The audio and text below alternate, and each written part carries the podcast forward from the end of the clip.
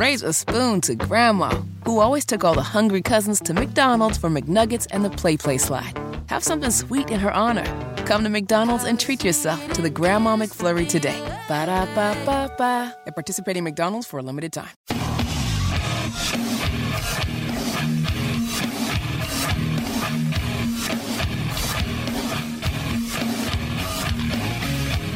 And here go. I should have stayed home and played with myself. What do you like to do? Oh, I don't know. Play chess, screw. Well, let's play chess. The Indianapolis Colts select Anthony Richardson, quarterback, Florida. Richardson going to take off and run. He's in there. Touchdown! I-N-D-Y. The first career touchdown. Here's Haliburton into the front court. Mishandled it, but gets a shot. Hits it! Hits it! John, I have never been better to be on the air with you here in Indianapolis, a place where so many of my dreams have come true. The Ride with JMV on 93.5 and 107.5. The Fan. Hey, welcome in. We're live today at Twin Peaks, and we've got a lot going on. And the first thing you will see in here, actually, you know when you come to Twin Peaks what you normally see when you come in. You will still see that. There's no doubt about it. You'll have the great made from scratch food, the ice cold Mich Ultra that we have for you right here waiting on you, too. But we have one of the greatest all time video games, and we have the stand up arcade game for you right here inside Twin Peaks for you to play. NBA Jam, ladies and gentlemen. It is here, and I invite you to come up and have an ice cold Ultra with me and then play some of that NBA Jam because you could win. And I'll, I'll invite you also to go to my Twitter account at JMV1070 and see exactly what you can win because it is outstanding. You can win a pair of Nikes that are specially made for this event, and I really can't describe them other than they are in in Pacers colors right here. Um, but they, I can tell you this: when you're always looking for a unique pair of shoes, a unique pair of sneakers, that's exactly what these are right here. They are unique and this is your chance to win them while you're here. It is incredible what we're giving you an opportunity to do. And then you can do it too just by playing NBA Jam, which is fun as hell. I mean, we know that. Going back all those years ago, and we have the stand up arcade. Daryl brought the stand up arcade game with him here. And anybody that stops by, you can play NBA Jam, the arcade game. You get the highest score. Everyone, by the way, here can play. The person with the highest score gets the custom Mich Ultra tennis shoes that I have, and you can see it in front of the NBA Jam machine right here that I have at JMV 1070. And we have them for you right here. Also, you will get an invitation to the finals on February the 15th at Brothers Downtown. Now, the finals and the overall winner receives the NBA Jam arcade game. So you can win this arcade game to take home and ultra courtside concert VIP tickets. This is all for coming up here and playing this. And again, high score is going to win these shoes today. High score is going to win these shoes and then put you in the running in the finals to possibly take home NBA Jam. And they get some courtside concert VIP tickets. Thanks to our friends, obviously, at Zinc and Mich Ultra for being here. And again, the ice cold Mich Ultra is flowing right now. We got that for you. And we know this. We know we always have the incredible food right here.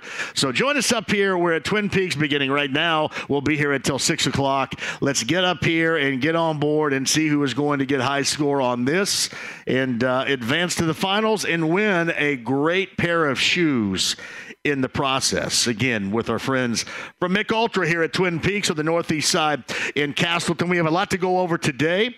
Bottom of the hour, Bobby Marks of ESPN. He is a former NBA general manager. He is a friend of this show, and he often comes on here to break down trade situations that are just kind of make believe. Nothing concrete, nothing etched in stone. We can actually have Bobby on today because you have heard from absolutely everybody. And honestly, I think I have heard maybe two people. Rarely, rarely do you find a trade that goes over so smashingly in a market or in this market in general regarding any team, the Colts, Pacers, whatever. But it seems pretty close to unanimous the way people feel about this trade. I just put out a video through our Twitter account. I'm assuming all the fan social media platforms. I put out a video, about a two minute long video, where I explain exactly why I love it. And, and I do love it. There were would have been ways in which I wouldn't have. I think uh, my stance yesterday was pretty firm. There was no way I wanted to Bennett Mathurin a part of anything. I really didn't want Jarace Walker a part of anything, even though he doesn't play. And I didn't want Andrew Nembhard a part of anything. And you know what? I, we, we got our wish on this. I know that there, there are always going to be pitfalls. I mean, you cannot go in without any stinking guarantees, but this is about as close as you're going to. This is about as close as you can get living in the moment where you can say, man, you know what? My team got over on the other. And not a mean spirited way. Nobody cares or hates Toronto. But let's just face it, it's been a long time since you have been able to talk about news. And, and, and I know you go back to the, the Haliburton deal. I know everybody was excited about that. But I, so many people explained to me that, oh, well, here's, we knew what we were getting. You didn't have any damn idea what you were getting. You had no idea you were going to get this. Like the Pacers knew they were getting this, and Tyrese Haliburton knew he was bringing this to Indianapolis. You had no idea. Yeah, you guys had watched Haliburton play once, maybe. That's about it. Maybe not even once.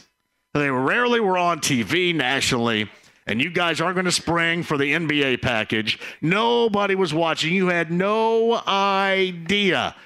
I just always love to hear the revisionist history about that. Well, we knew that you were going to get over. No, really, everybody hated it because they were trading Sabonis and not trading Miles. You hated that part of it. You hated it. But everybody with revisionist history of, well, this is this is how I felt about that, and I knew that was going to be a breakthrough. You know, really, a lot of you were saying, why not De'Aaron Fox instead of Tyrese Haliburton? So you saw how that worked out.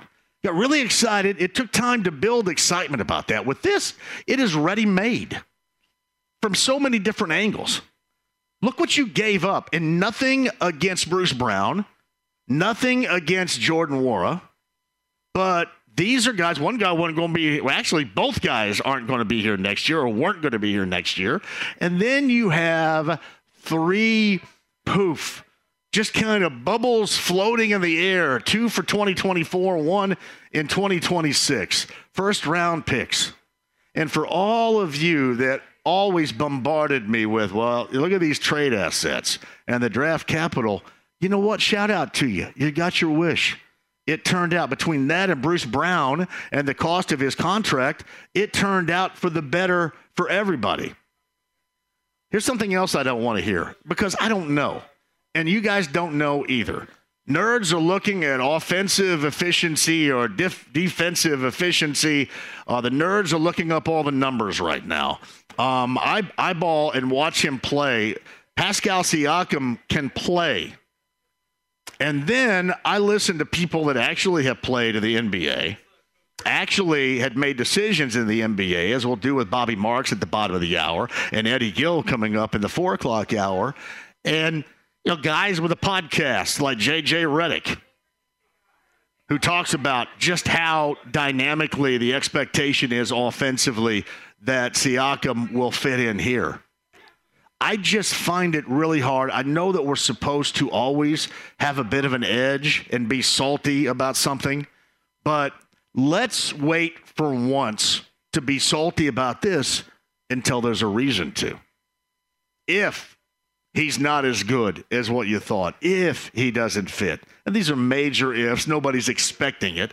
I'm just trying to give you the benefit of the doubt for being Captain Skeptical.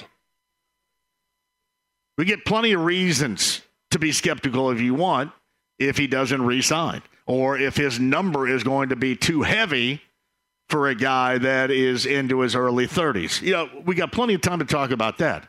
But let's just talk about what you know about this deal right now.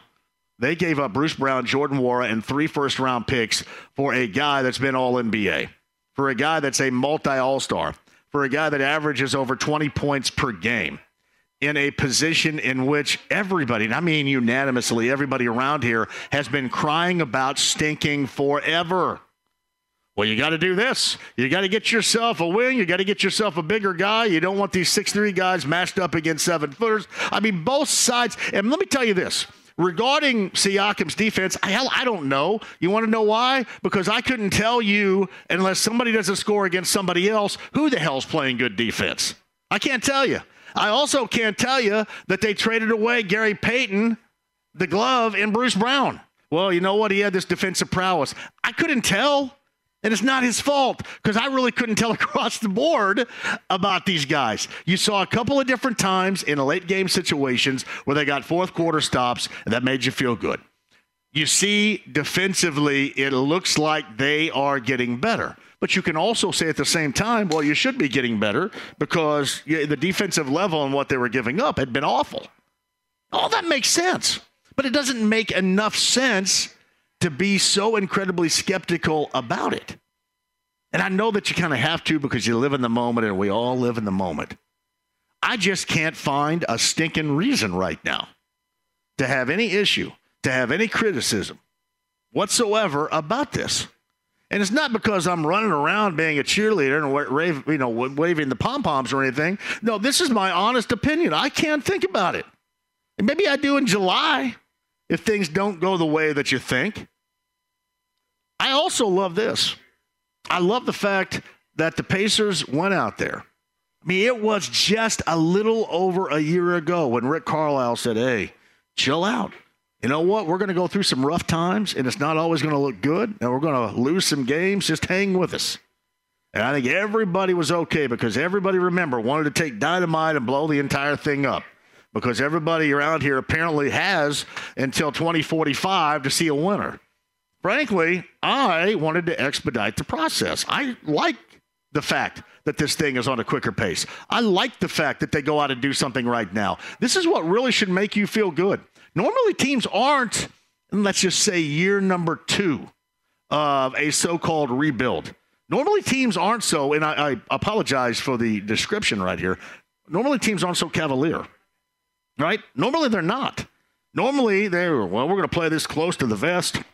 We want to make sure we don't mess something up. The Pacers have realized a couple of things, and they're both beneficial for you. One, they have realized that they are ahead of schedule, that they are better than what they thought they were going to be right now. That a lot of these moves are well ahead of schedule with guys on their team, and a lot of their decisions recently have worked out. The other thing, that comes out of this is, and I don't want to hear any old farts telling me about how he gets paid enough. There's no reason why you should have to go out and talk to Tyrese Haliburton or talk to your star about who you want in here. You know what? If you feel that way, then stop watching sports because across the board, if you have a good team, I guarantee you this front office people, coaches are going to them and saying, hey, you know what? What do you think? All right, you're the figurehead you know what? You're the center of this whole thing right here. What do you think? I love the fact that Tyrese Haliburton wanted this, and he got this. He was told by the Pacers, you know what? We're going to build around you. You give your confidence in us, you extend with us, and we're going to give back. He's not involved or he's, you know, directly picking and choosing, but he's an influencer, and he should be an influencer. He's the best player on the team. So he influenced this, the best player on the team.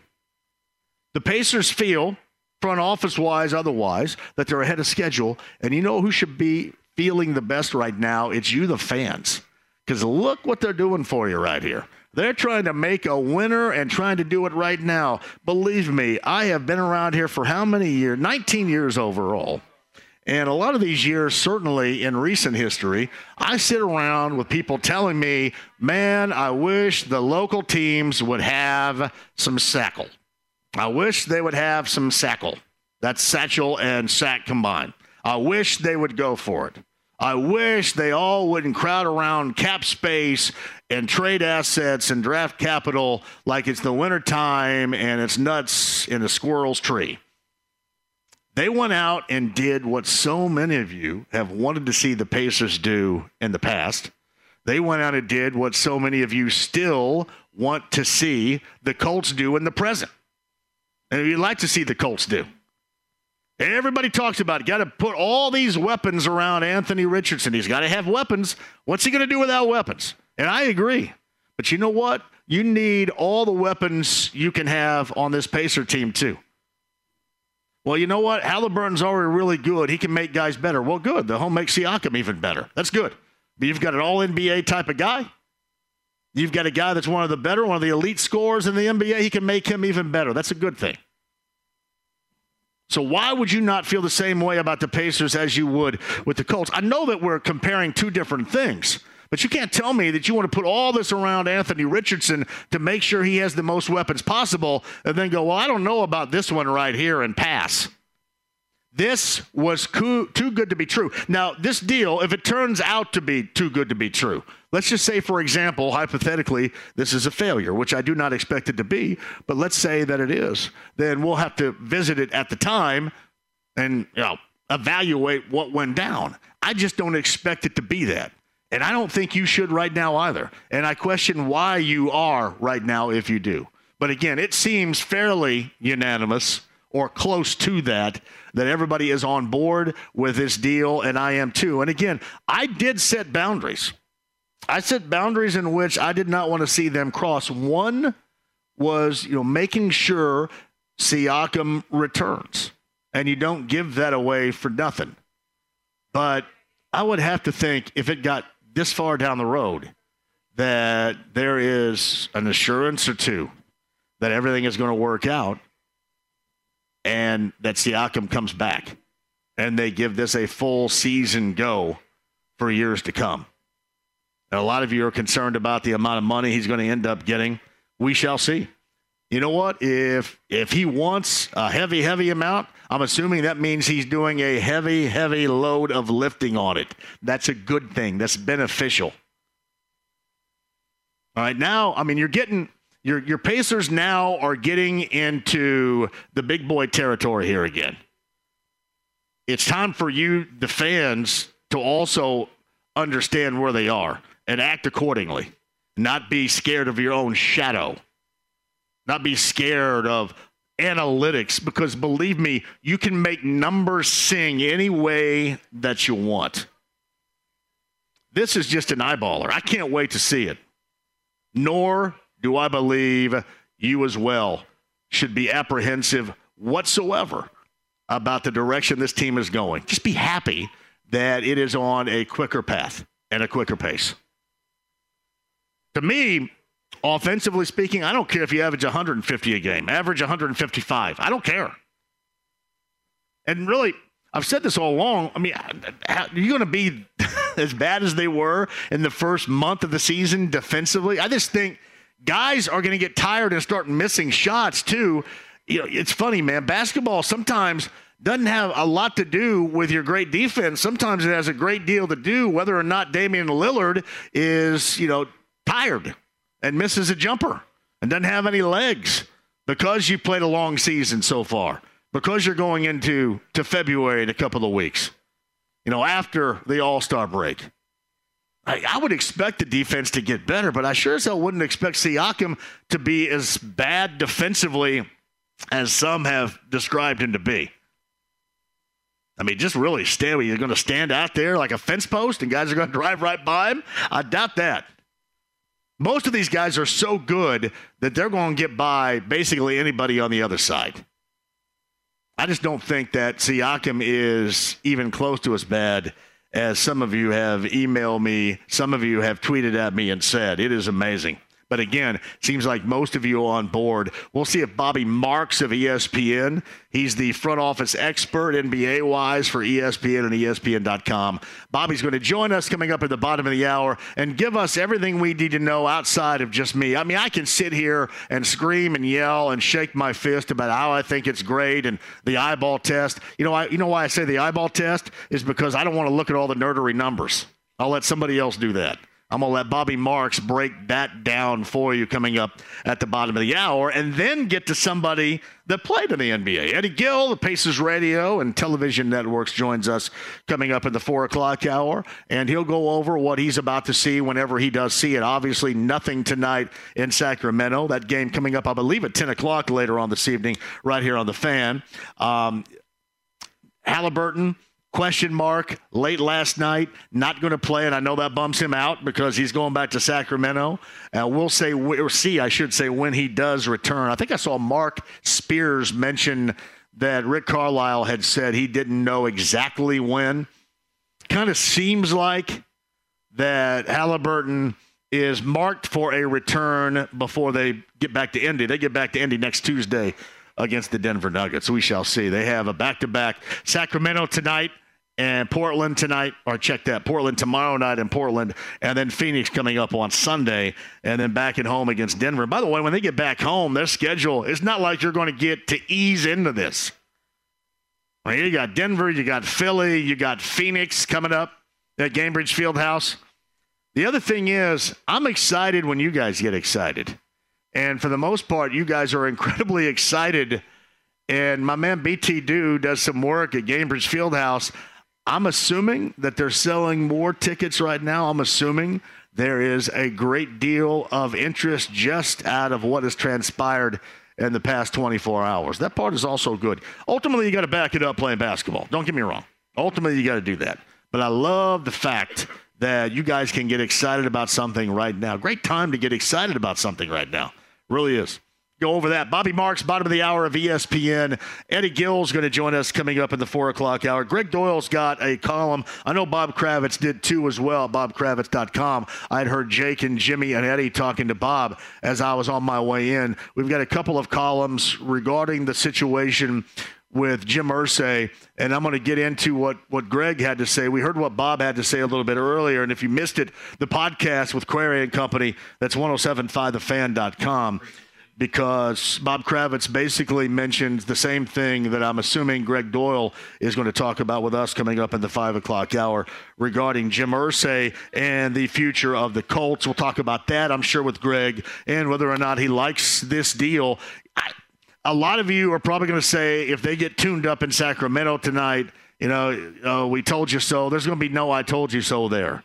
You know, no Haliburton. Going to get any Siakam um, you're not going to have, two dudes that probably one certainly would be rotationally speaking. You know, Nwora probably would play as well.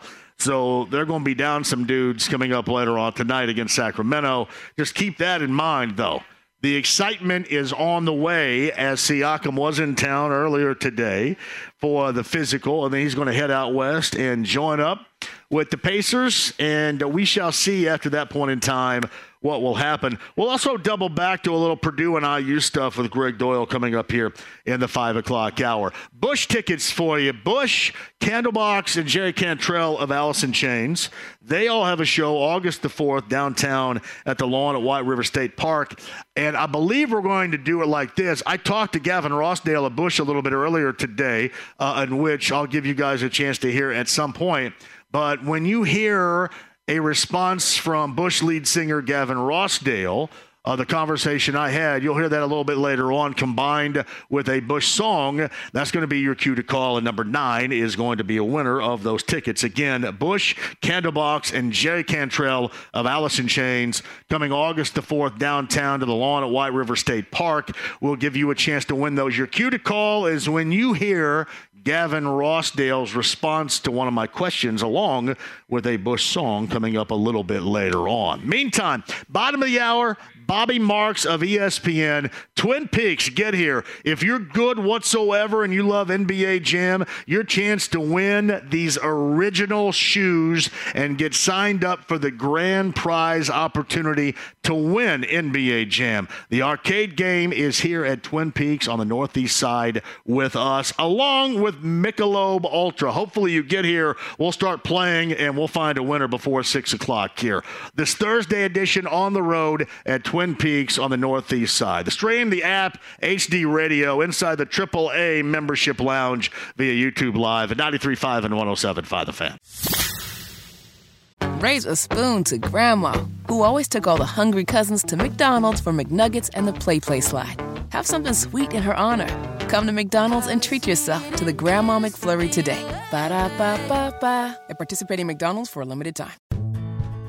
Life is so much more than a diagnosis. It's about sharing time with those you love, hanging with friends who lift you up, and experiencing all those moments that bring you joy. All hits, no skips. Learn more about Kisqali Ribociclib 200 milligrams at kisqali.com and talk to your doctor to see if Kisqali is right for you. So long live singing to the oldies, jamming out to something new, and everything in between.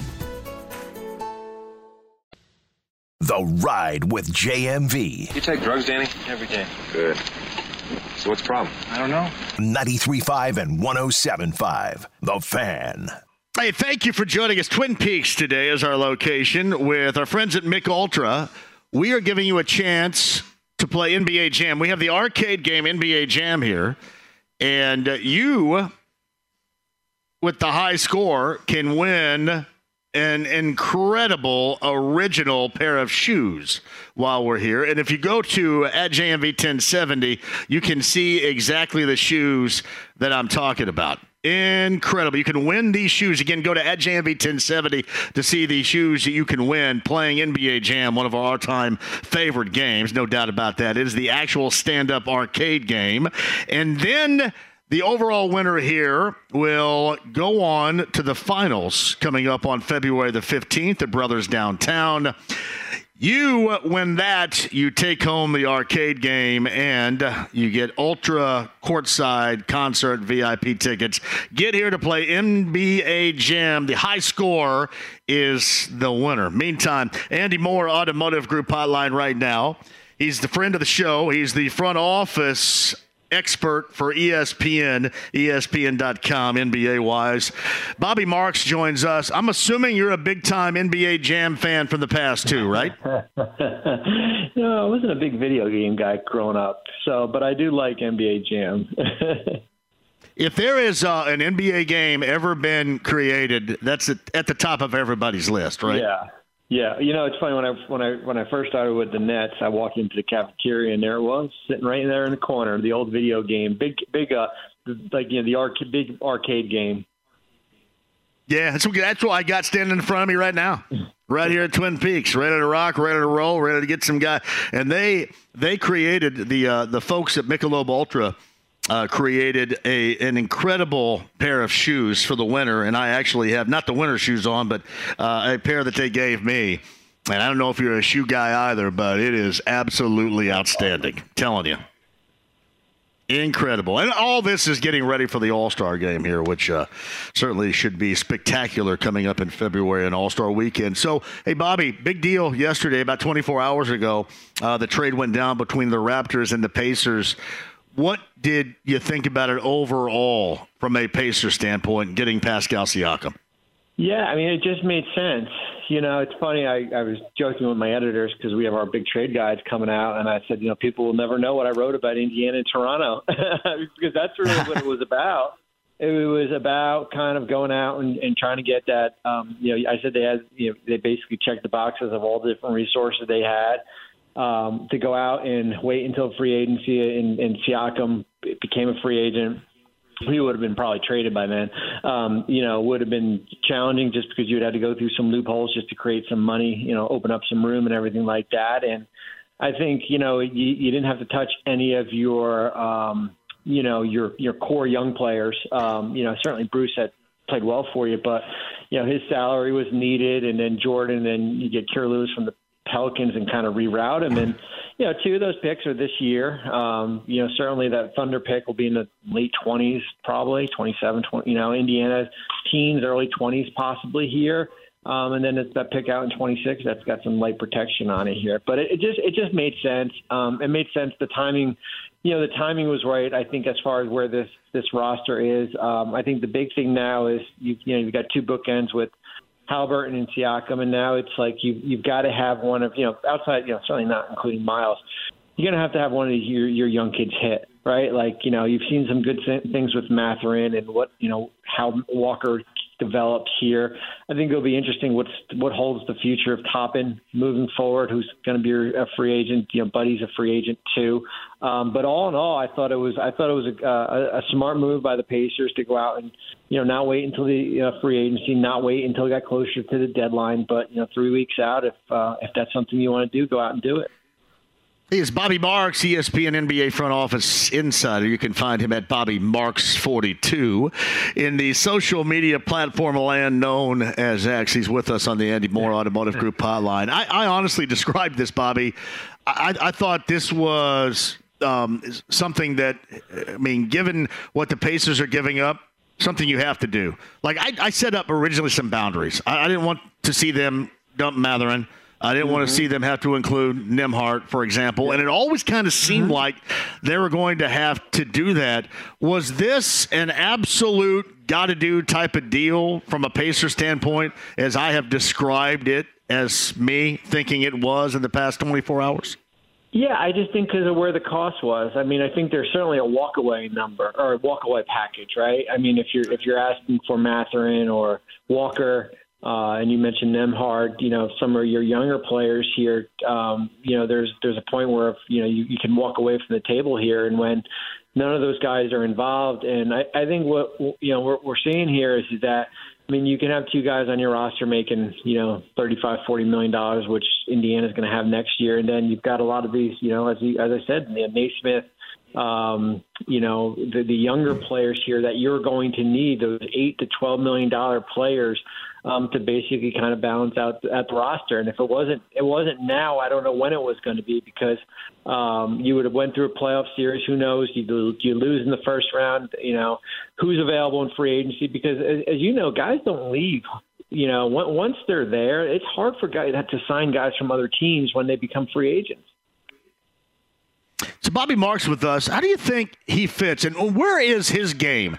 As he's ready to transition from late 20s to the age of 30, where is his game both offensively and defensively in Pascal yeah. Siakam that you notice the Pacer fans will see? Yeah, I mean, I think what you what you've seen is a, l- a little bit of a decline as far as from you know in, in, in the 1920 season he took 6.1 um, three three point attempts that's down to 3.7 so it's not like you're you're getting this you know a, a stretch four that can go out and you know you know hit you know five of eight from deep here you know high percentage on twos. I think it's the third highest in his in his career but he's a he's a big long you know six six nine six ten can can, can defend the multiple positions here um, can get up and down the floor. Um, you know he's going to be I think he's going to be thirty um, and he's got some durability you know he's he's you know he played 68 games in, in uh, 21, 22, 71 last year. He's played 39 this year here. Um, first two uh, two out of the first three years, he only missed um, three games here. Um, so there is, you know, you do have a durable player. Um, you know, as far as he he fits, he fits kind of what you need. To Bobby Marks, who's with us, a lot of folks have pointed the finger at a defensive decline as well. Is that something you noticed out of him? I think sometimes it's a matter of listen. You have you went from Nick Nurse to uh, to Darko, their new head coach. There, um, there's a change in system there. You have different players. Um, you went from Kyle to Fred. Um, Anunoby gets traded. Now you're there, kind of you know a little bit of an on, on an island by yourself. I think it's a matter of what the schemes are going to be. Um, you know, certainly in, uh, in in India, you're not you're not asking him to come in and be all NBA defense, right? You're asking him to kind of you know uh, play a play a significant role where you know you had a little bit of a deficiency. What do you think this does for this Pacers team overall? I mean, what, what, what's your thought and belief that this addition can do with already having the return of, of Haliburton from injury here relatively soon, Miles, and the rest of this roster as it's viewed right now? Yeah, I mean, are you where Boston is? Are you where Milwaukee is? I mean, I know they played Milwaukee extremely well and stuff like that. I think it's a matter of like now it's more about consistency. It's like you're not going to sneak up on teams anymore, right? Like that day and age, you know, you, yeah. especially when you when you get two guys like Haliburton and, and Siakam here, um, like that's not going to happen. So it's now about you know going from wow, this was a fun team. You know, they were a team that was you know fighting for a playing spot, and then they're fighting for the uh, top six team, and now you know, the hard part always comes what's next. So what's next is that you you want to see this team in a first round in a series, you know, best of you know seven series. Who knows where they go from there, and then you kind of figure out what you need from from after that. I think in the next three weeks will be an interesting thing as far as what happens with Buddy, who's on an expiring, and like if there's a, a trade that comes out that you can get draft a draft pick for, does it make sense to go out and do it, or is Buddy too valuable to kind of where where your roster is right now and everything? But yeah, I mean, I think it's still it's still a process as far as from a um, you know you know from a developmental standpoint, as far as because you do have whether it be Andrew or Ben or Isaiah you know, Aaron, you know, Jarace. I mean, there it's a, a, a Mathurin also. There's it's still a on the back end, it's still you have a nice young a group of players. Bobby Marks of ESPN with us talking about the Siakam deal from the Raptors to the Pacers. He joins us on the Andy Mohr Automotive Group hotline. You brought up Buddy Hield, um, and the maintaining of flexibility for another deal is something we've also talked about here. Whether you're talking about Buddy Hield, you know, Jalen Smith is a name that, that pops up in all this too. Obi Toppin as well. And, and now you do have a, a logjam with Siakam in there behind him. I, I would suggest that it's probably a pretty good feel that they make another deal before the trade deadline. Would you agree? And, and you mentioned the draft selection path. Would they go to that, or would they go to try to bring in another player? What do you think that path might be? I think you want to go. I mean, if you if you can maybe pick up a, first down the road, um, but I do think you want a guy on a controllable contract. I mean, you just kind of look at where where the finances are. They've got 105 million dollars. 105 million dollars in contracts next year. You got to add a Siakam number there. That does that get you to 150? Luxury tax at 172, and you've got Toppin and Hield as free agents. I mean, that's the kind of the math as far as where you're looking at it from from Indiana. So are you? It's basically you know Obi's got a, he's on a rookie, last year this rookie contract. Can you go out and find another guy on a rookie contract but has maybe two more years left? And it kind of just you know strings along there. Yeah, the other thing that I had mentioned to people I felt was important is they clearly, and Tyrese Haliburton was talking about that today, uh, kept him in the loop. Uh, he offered up his thoughts on bringing in Siakam, and and that's important too, is it not? To have the best player on your team in that loop. You know, they talked about the conversations leading up to Haliburton's extension to, you know, making sure that he has some input on stuff like this and making sure that your centerpiece is happy. In this case, the Pacers also get that done. Well, I mean, anytime you invest, you know, two hundred six million dollars in, in, in your point guard here, and he's the face of your franchise, and you can go out and get another All Star, and it, and I think it's yeah, you can say, oh, we can go get this All Star, but I think it's like, hey, we can go out and get Pascal Siakam. How does he fit with you? You know, can you know, can you play with him? How does his style fit? I think that's where it has to, you know, that's where you you bring that player into in, in, into the mix here because it does it does change a little bit of the dynamics of of um, you know from an expectation level here, and I you know I definitely agree that you know he should be part of that conversation.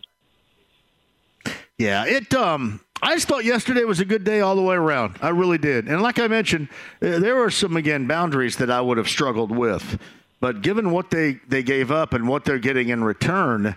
I just I, I, thought that that was an absolute can't miss no brainer. Uh, even if you don't have an absolute guarantee on the back end of this, and even though you may end up paying a lot at the back end of this, those are really only the two things that I thought you could even consider, even remotely, as being a negative, Bobby, about this. No, I mean, listen, any trade, big, small, minor, um, there's risk involved in everything here. I mean, here, I think it's more of kind of, you know, what the financial risk is on, on maybe years three and four when Siakam's 32 and 33 years old, and that's something to worry about two or three years from now here. Um, you know, the, you know, it's interesting that the one pick that goes to Toronto is a pick that you got the night of, you know, right around the draft, and you know that that's like I always say to people, like there's always like parts two, three, and four to when teams do deals because there's always going to be another another trade out there as far as what you can you know move in the future.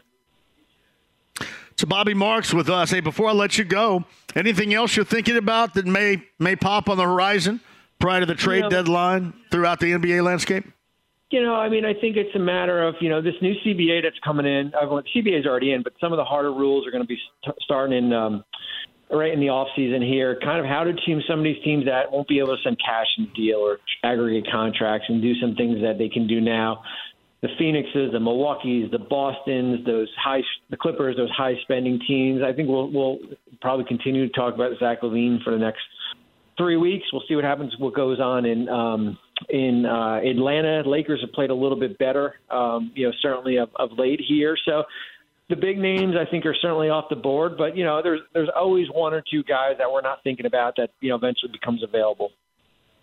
Hey, Bobby, in closing, do you think there were any teams out there that may have got a little bit discouraged because the Pacers and the Raptors worked this thing out? Were there other teams directly involved that may may feel a bit of disappointment today? I don't, you know what? I think there was there was risk. I think there was risk with Siakam, and I think with the Pacers, they did their homework, and there was a comfort level that you know there was going to be a long term partnership moving forward here. I think if there was some assurance from him, whether it be in uh, Sacramento or Golden State or some of these other teams, I think those teams would have been maybe a little bit more aggressive as far as um, you know signing, you know, committing long term here. Um, but I think you would rather find out, you know, you know, um, you know, what happened with Indiana compared to you. You trade for him and then he leaves for nothing, and you've already traded two or three first round picks. It's uh, Bobby Marks. You can find his work at Bobby Marks 42 on X, ESPN NBA front office insider. Uh, Marist College standout, by the way, and not the biggest video game aficionado while he was tell growing what, up, man, although I, loved. I keep on seeing Yeah. all these Marist College alums. I'm, I'm, I'm starting to. I don't know if I'm going to be in the top ten anymore. These, these, uh, you know, I know Smits is already at number one, and he's not. He's not going anywhere there. But goodness gracious, we got Marist alums popping up all over the place. Well, it's not even about Rick Smits and what he did here in Indianapolis. It was about being coming to America. He the moment he was on that. So the moment he was on that, then that uh, everything changed for Marist College, did it not? it sure did. Hey, I appreciate you always jumping on here and explaining things so we can completely understand that. Bobby, I'm sure we'll do it again down the road. Thank you. Sounds good. You got it. Bobby Marks of ESPN. I, I do, and I know James can back me up on this. He is a great guy because all James does is call him and he comes right on. I did see this, BT. Miles Turner reportedly ranked second on Pascal Siakam's dream team list, right after Kevin Durant. I'd like to tell a lot of you guys to stick it. You know it? But I'm a little too adult for that. I'd love to just tell everybody to stick that. That's funny. During all those years in Toronto, Siakam would tell people close to him how Turner was the kind of stretch five who would work wonders for his game after um, his dream scenario of the Raptors somehow landing Kevin Durant. Turner was next up on his personal preference list of players with whom he would love to play. Tyrese Haliburton met with the media out in Sacramento a little bit earlier today, too, and I uh, got some quotes from that. We'll get to that as well. Uh, we got Eddie Gill joining us from Sacramento coming up at the top of the hour from the Pacers Television and Radio Network, and Gregg Doyel. Uh, we'll ask him about this, but also get into his latest column regarding uh, Jim Irsay and the path that that Gregg and others believe should be taken here uh, moving forward with the uh, the ownership direction and those making the decisions regarding the team. Gregg joins us coming up in the five o'clock hour. NBA Jam, the arcade game is here. Twin Peaks, 82nd and I 69. You with the high score can win just an incredibly awesome pair of shoes, courtesy of Mich Ultra. You can have ice cold Mich Ultra while you're here too, but you can win these shoes with the high score, and then you'll get entered for the finals where you could win the NBA Jam arcade game itself, along with other prizes. So get here. High score moves on to the finals. Twin Peaks. We're at 82nd and I 69 here, and a lot of stuff to get to. Don't go anywhere. 93.5, 107.5, the fan. Raise a spoon to Grandma, who always took all the hungry cousins to McDonald's for McNuggets and the Play Play slide. Have something sweet in her honor. Come to McDonald's and treat yourself to the Grandma McFlurry today. Ba da ba ba ba. At participating McDonald's for a limited time. Life is so much more than a diagnosis. It's about sharing time with those you love, hanging with friends who lift you up, and experiencing all those moments that bring you joy. All hits, no skips. Learn more about Kisqali Ribociclib 200 milligrams at kisqali.com and talk to your doctor to see if Kisqali is right for you. So long live singing to the oldies, jamming out to something new, and everything in between. The Ride with JMV. If somebody gets in your face and calls you a I want you to be nice. 93.5 and 107.5. The Fan. Hey, welcome back. We're with NBA Jam.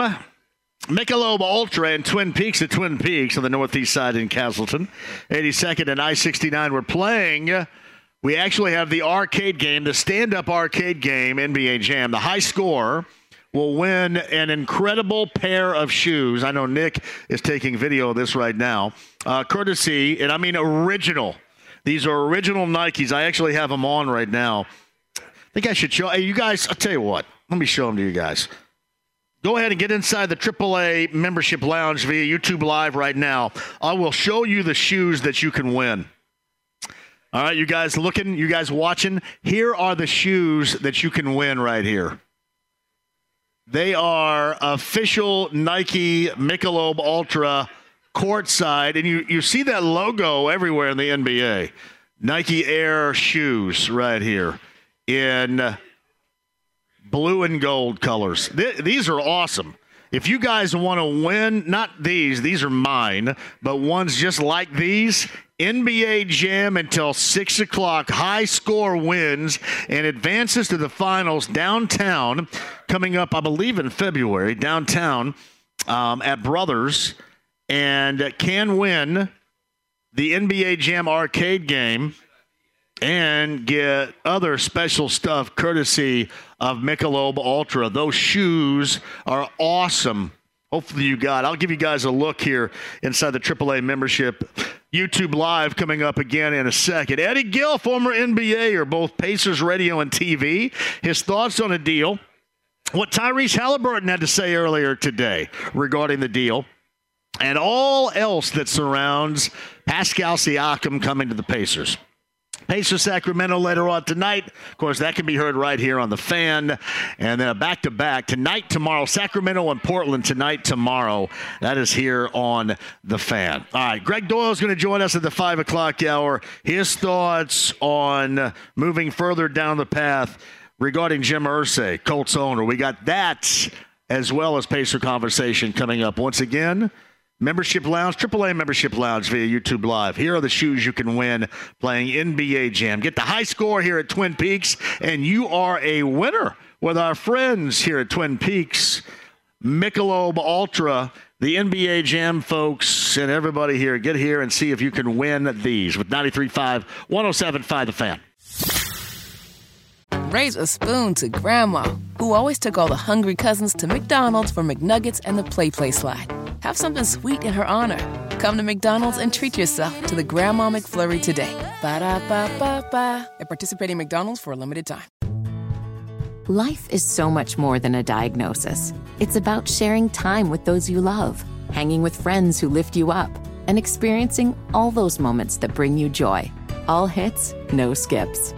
Learn more about Kisqali Ribociclib 200 milligrams at kisqali.com and talk to your doctor to see if Kisqali is right for you. So long live singing to the oldies, jamming out to something new, and everything in between.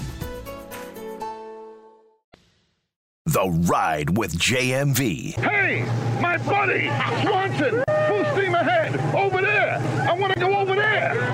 I'll move over, Swanson. I'm driving. 93.5 and 107.5. The Fan. Welcome back. Bobby Marks, ESPN, a little analyst work on that trade for Pascal Siakam between the Pacers and the Raptors. Podcast 1075thefan.com, Twin Peaks Northeast Side with Mich Ultra. We are giving you a chance to win these original Nike courtside air shoes right now. Original to Michelob Ultra by getting the high score on NBA Jam. Let's face it, too. If you were a kid of the, I mean, hell, an adult of the 90s, you know exactly what I'm talking about with NBA Jam. Anthony right now has the high score. He just went with the NBA Jam duo from Golden State of Tim Hardaway and Chris Mullin, is what you did right here. You think I'm going to go? I may go up there and see if I can beat Anthony with Brad Lohaus and Blue Edwards of the Bucks. I may, or maybe I go. and I'll say the Bullets, not the Wizards. Tom Gugliotta and Harvey Grant. About that. Oh, here's the best. Mike Iuzzolino and Derek Harper of the Mavericks. The 24th ranked squad right there.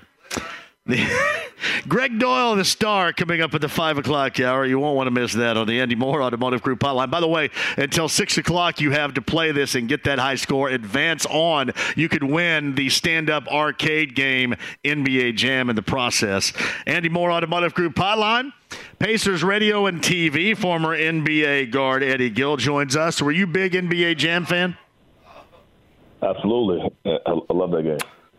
What was your What was your team? What team did you use most often? Well, it was it was uh, late '90s, so anything Bulls was was the thing to do.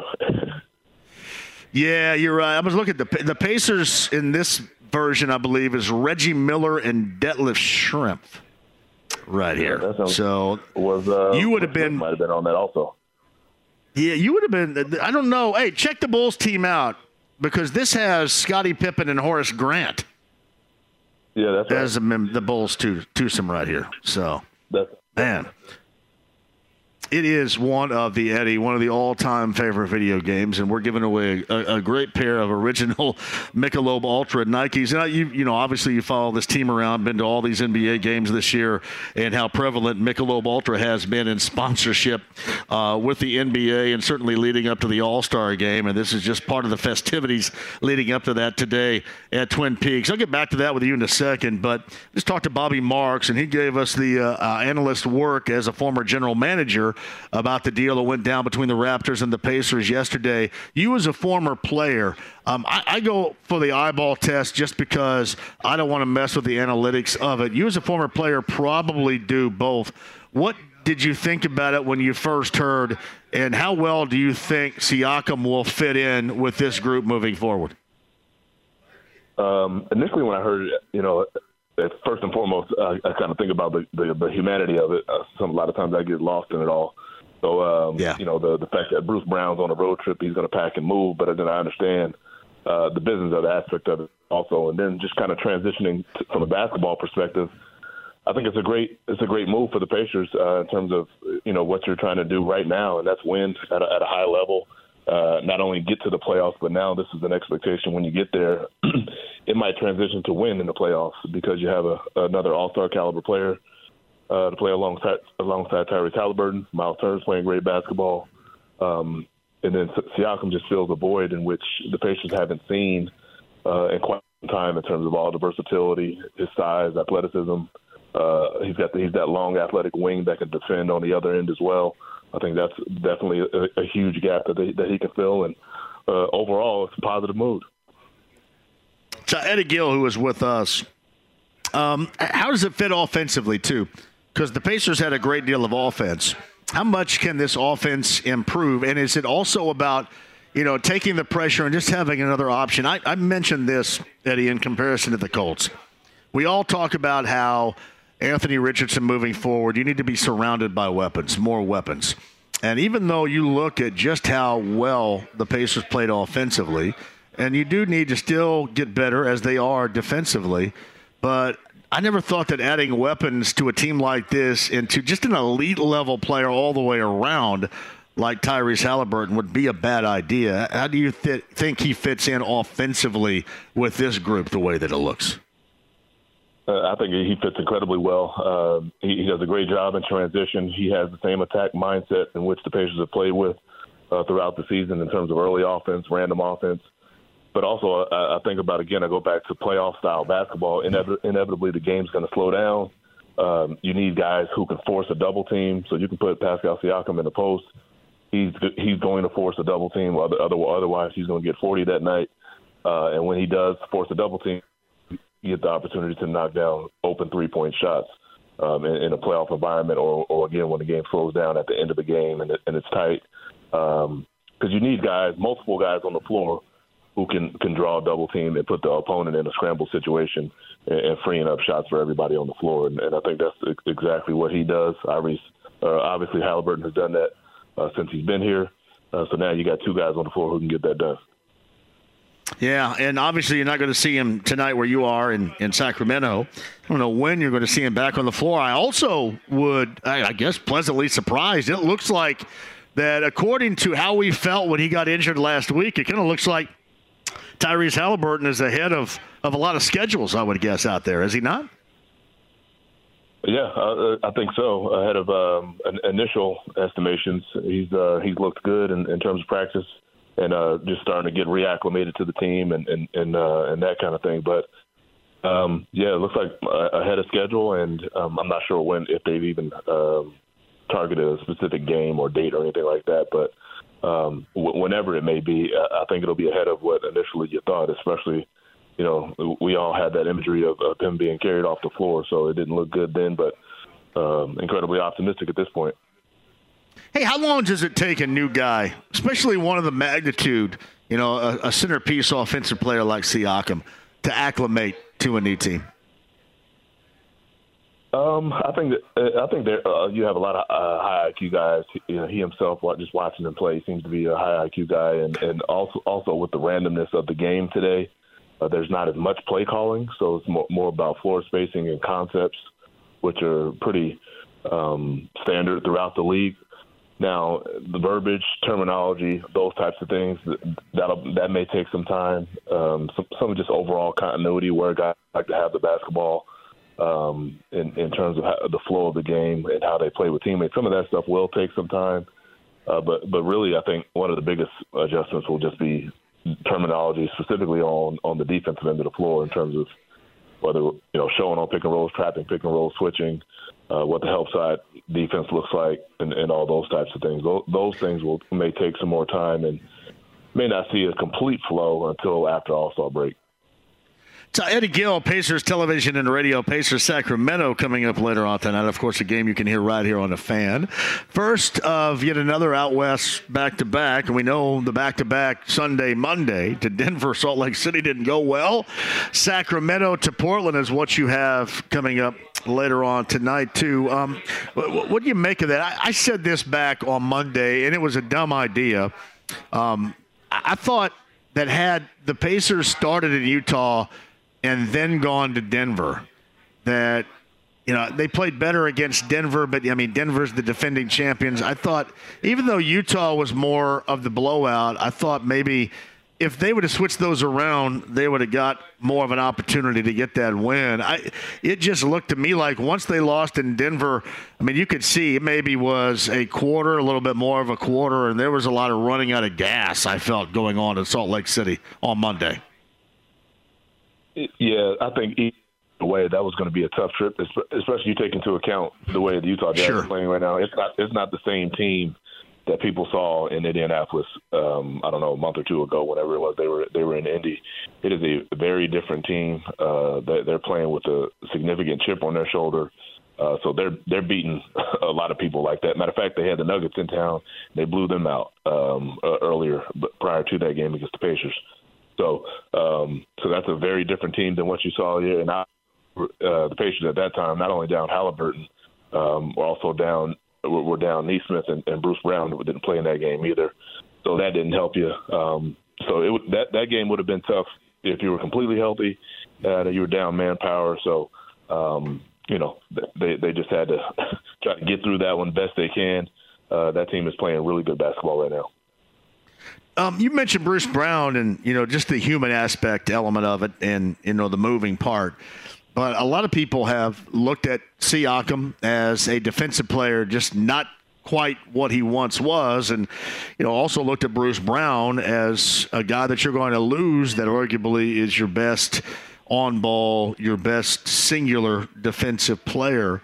I, I guess I didn't really see that, but those that tell me, okay, I'll look at it. How, how, do you see them being able to make it up defensively? And we'll just start with the loss of a guy like Bruce Brown, and not so much offensively, but how do they make that up defensively, Siakam or otherwise, on this team?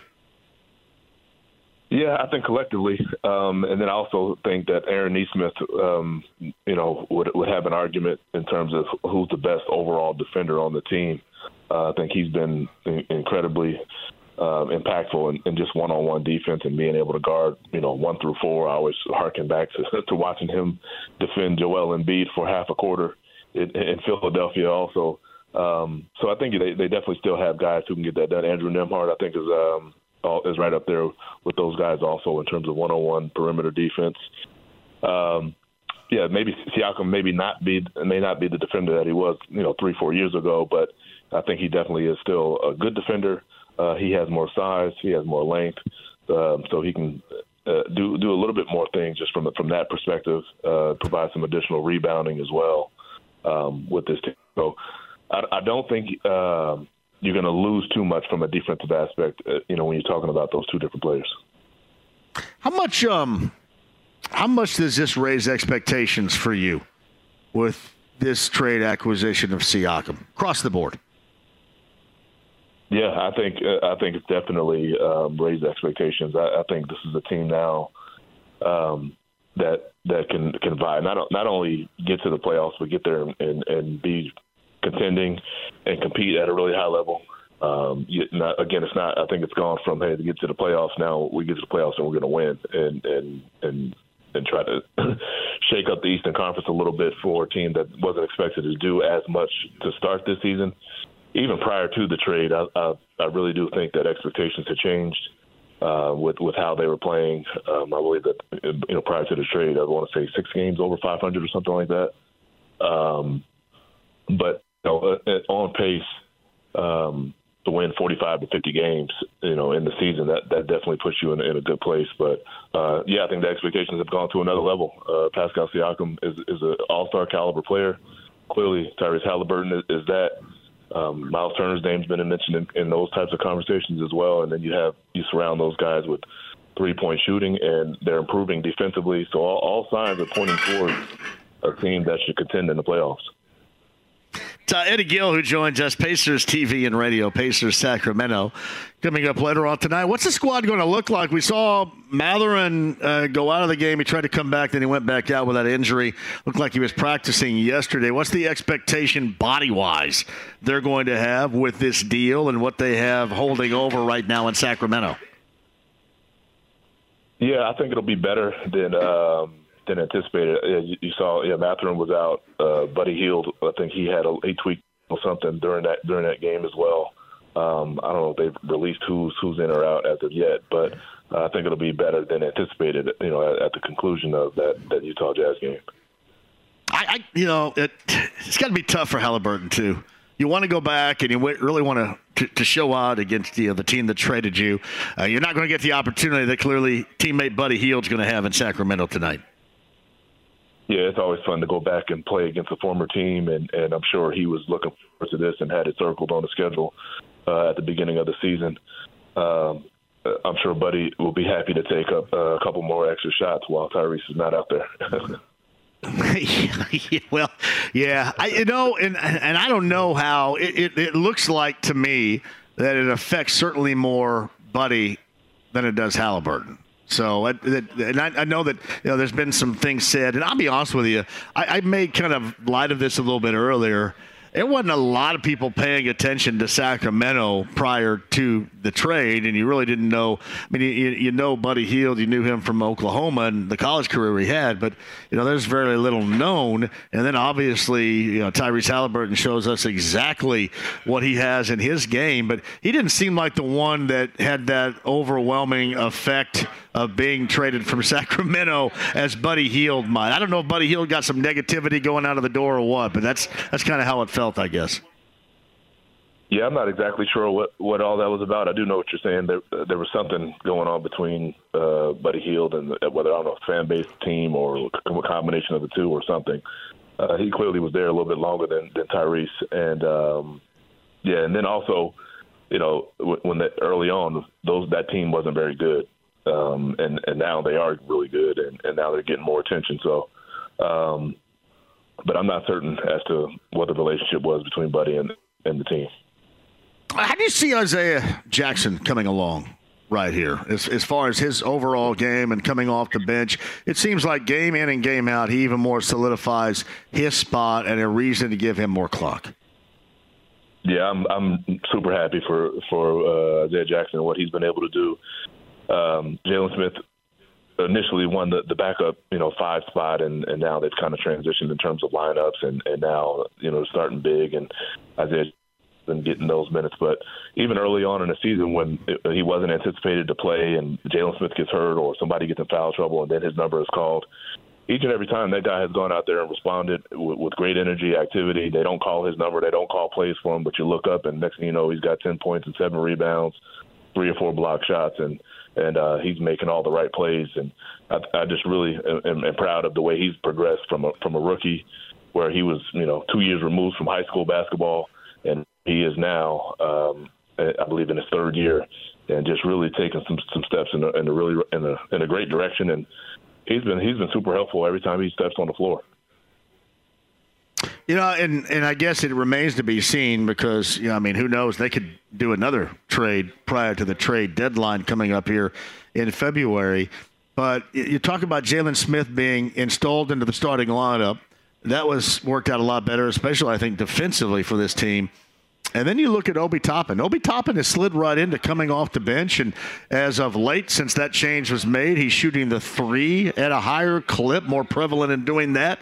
And and it looks like really from starter to bench, from bench to starter, that thing has kind of fit like a glove with this team since Rick Carlisle made the decision. Yeah, it's been it's been fantastic, and and that's not hard. I mean, that's not easy to do when you have guys mm. who've been starting, they've been expected to start and then all of a sudden, coach calls you in the office and they need you to come off the bench. Um, that that speaks to the culture that they've all created. You know, the accountability, their encouragement, and and the support that they all have as as a unit to where guys go to the bench um, and respond in, in a positive way, and that you know they're not pouting or sulking or feeling bad about themselves and or pointing fingers at somebody else.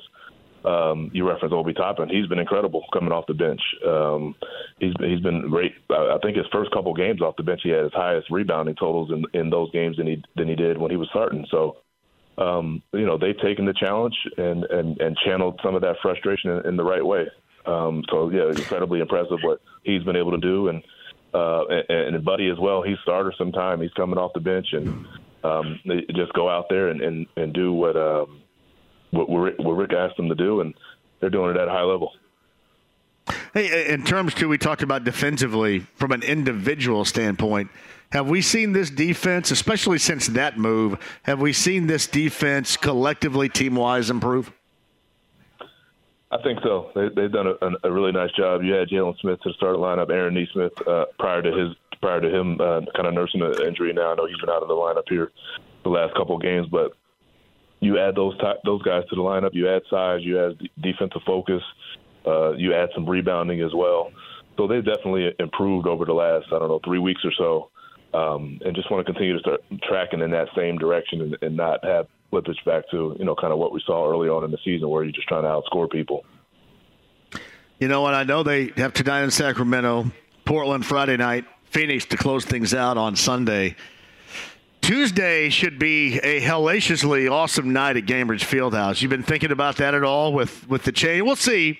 Well, I, I mean, I, I, I, got. I'm going to fair a guess that Haliburton is back, and this is just me, not you, obviously. But Tuesday, with what has transpired, especially in the past 24 hours, should be a hellaciously interesting night at Gainbridge Fieldhouse, should it not?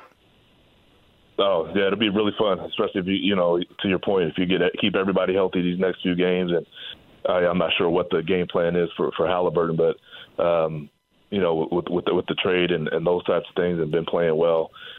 It really and actually you haven't been there since you know the tail end of the holidays where the the arena was packed just about every night. So it'll be really nice momentum uh, coming into that homestand as well. So it'll be a really good start to that homestand. Well, and it needs to be too, because that homestand is ridiculous. It, it is always incredibly tough to play in that first home game after a long road trip. But to get the defending champions and then Philly, and then I think Phoenix and, and Memphis, I mean, even without Morant, that's there's nothing right there. There's no gimmies right there. That's difficult as hell. No questions. Yeah, those, those first three games are for sure uh, incredibly tough games, and and Memphis trying to figure it out with John, without Ja Morant now. But uh, yeah, those those three games at home will, are definitely you had your work cut out coming off of a, off of a tough road trip road trip before you go back out again, and you know you leave Memphis to go to Boston. So no nights off. Well, I will say this: it'll be interesting tonight, but they they definitely on the second of this back to back in Portland, because that's one of their bad home losses this year. They they need to get a little bit of payback, a little bit of get back in Portland tomorrow night too. I would agree, but and having said that, though, Portland is never an easy place to play, regardless of what lineup they march out there. You may talk about how young they are, and they're they're trying to rebuild and figure it out. Uh, Portland is a, is a tough place to play, and uh, again, it's on the, the second night of the back to back. So Eddie Gill, Pacers Radio, Pacers TV, Pacers Sacramento coming up later on tonight. You can hear that here on 107.5 and 93.5 The Fan. Of course, the former NBA guard on a lot of things, including Pascal Siakam, fit with the team, team presently, Tyrese Haliburton, road trip, and more. I appreciate you, my man, for coming on here. Um, enjoy the time, and yeah, you get set once uh, everything is back to normal here and everything's happening at Gainbridge Fieldhouse. That Tuesday night should be a humdinger, man. Be ready for it. Absolutely. Always a pleasure. Appreciate you. You got Eddie Gill right there in the Andy Mohr Automotive Group hotline. Holy crap. Yeah, you know what? I, I don't think in the original arcade game, getting back to my question regarding NBA Jam, this has Pippen and Grant. A lot of you are asking, well, what about the Seattle Supersonics, Shawn Kemp and Gary Payton? This has Shawn Kemp and Benoit Benjamin. And the 76ers, Hersey Hawkins and Jeff Hornacek. And these are great names right here, man. Just great. What, what really makes it sad is how many of these dudes are no longer with us that are a part of this game. It was it was it. And then I think most people, video game wise, for basketball, still swear by it. And, and certainly around here, I mean, you, you hope you're going into another one of those defining eras, don't you? In basketball here, I mean, you always have that hope in basketball and, and with the Colts in the NFL. And we'll see. But the most defining era, NBA wise, not ABA wise, but NBA wise, was that of the 90s. And just think about, I mean, how, there's no doubt you had disappointments. I mean, Jess Kersey and the, the Larry Johnson four point play still is one of those things you had in your mind. I mean, there are a lot of you know other situations that happened that, that you didn't like, but man, you just saw the evolution of this team, this organization become something, become interesting, become relevant, or uh, um, relevant as far as you know, just in terms of the NBA landscape, which they just hadn't been. You saw the the individual player and Reggie Miller become relevant. I mean, across the board, there's so many great things that happen, and, and hopefully, you know, this is the type of, of beginning stage of an era like that. I mean, you guys already noticed the Pacers in the NBA, but back then there was little notice, little notice, and and obviously, the start of that was the Byron Scott shot against Orlando in the postseason. And then after that, that's what you come to expect. And I think to me, this is what you're going to come to expect with this team moving forward. That's my hope. And I know that there is a lot riding on it. And I know you're going to say, well, wait a minute. I mean, you're putting a lot on this. Yeah, I mean, there is a lot on this. All right, with me being this vocal about how I expect so much out of it, there is a lot riding on it. Also, a lot riding on your visit to Twin Peaks on the Northeast Side today. I want to see you here because I want you to play NBA Jam. The high score wins if you're watching via the Triple A Membership Lounge, YouTube Live right now. These are the shoes you can win.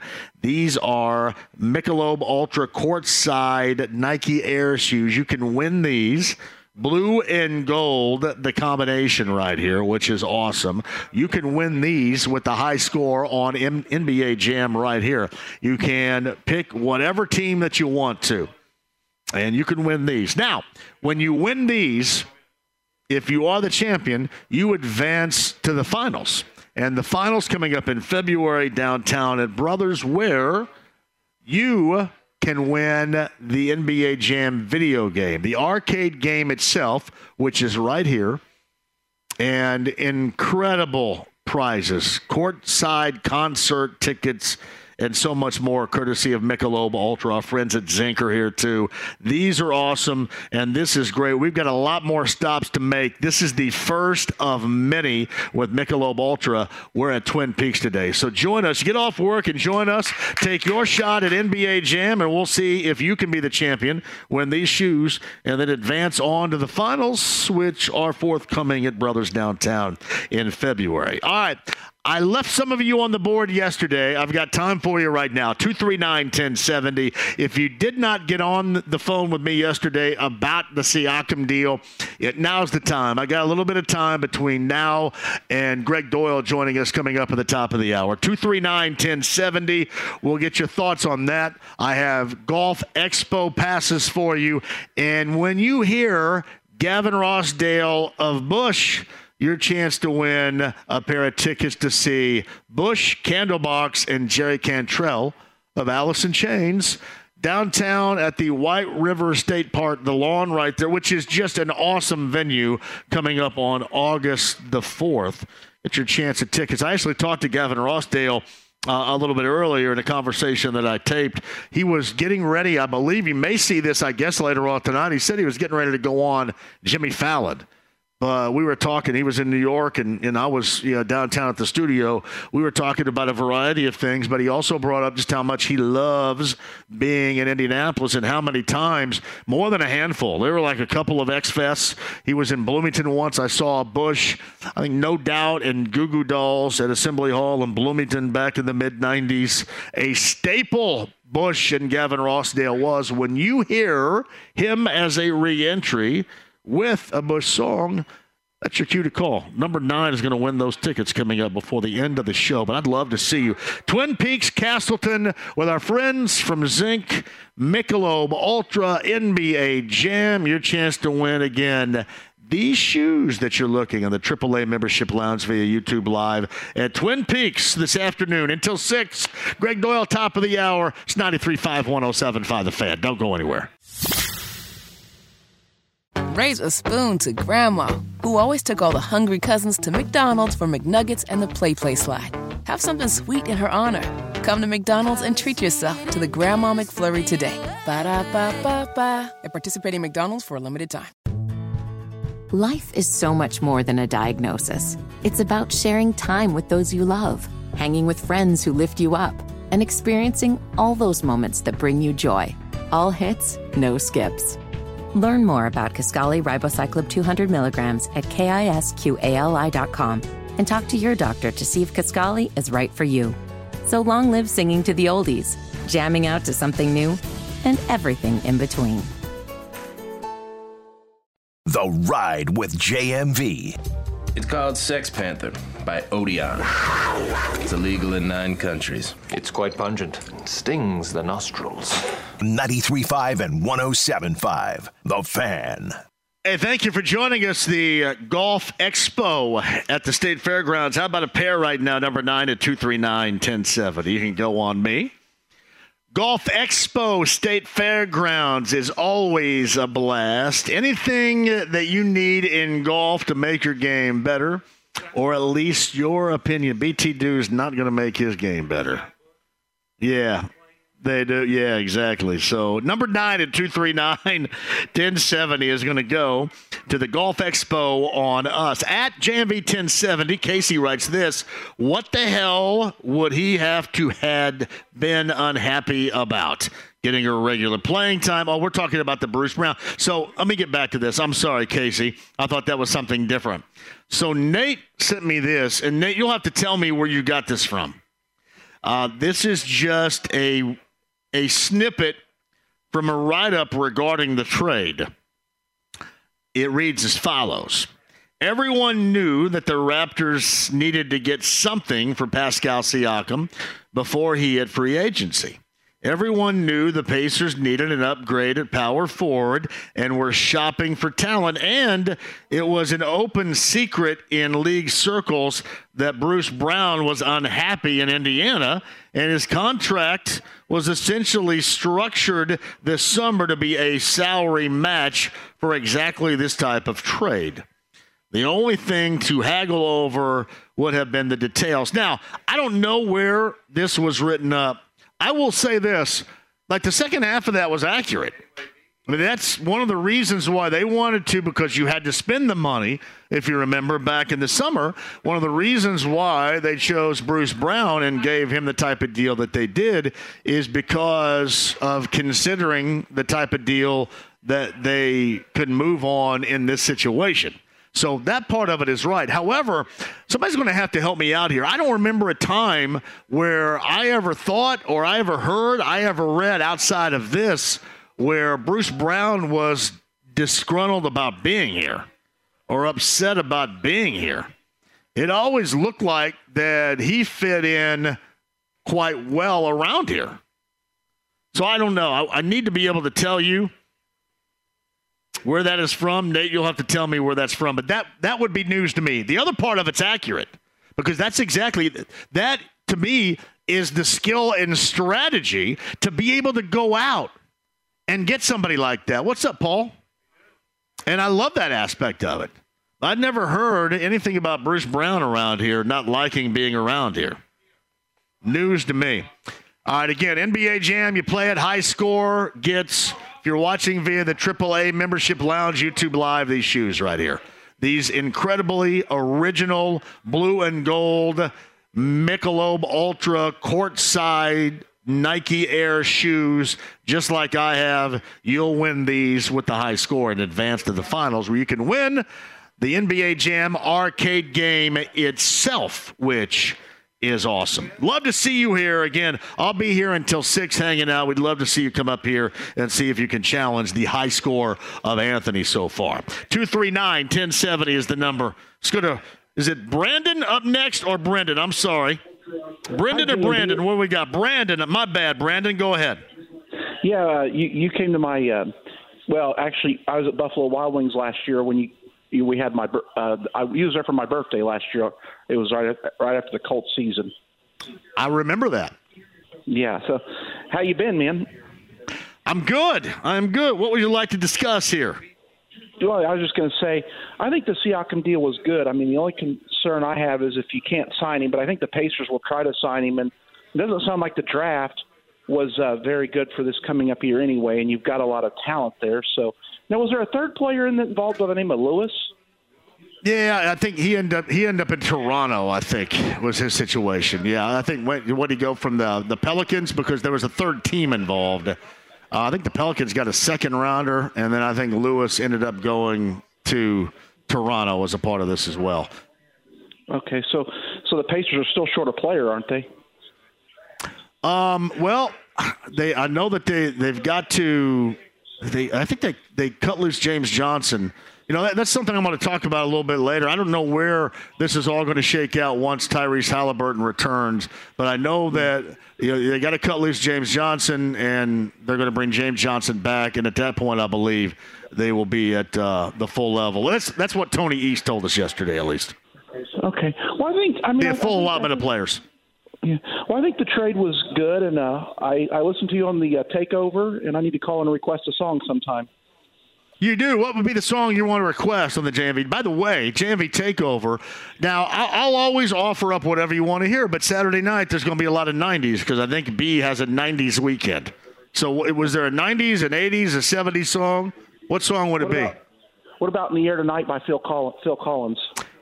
I think if you call up on Saturday night and request that, I'll play it for you. Yes. All right, JMV. Well, take it easy, man, and it's always good talking to you.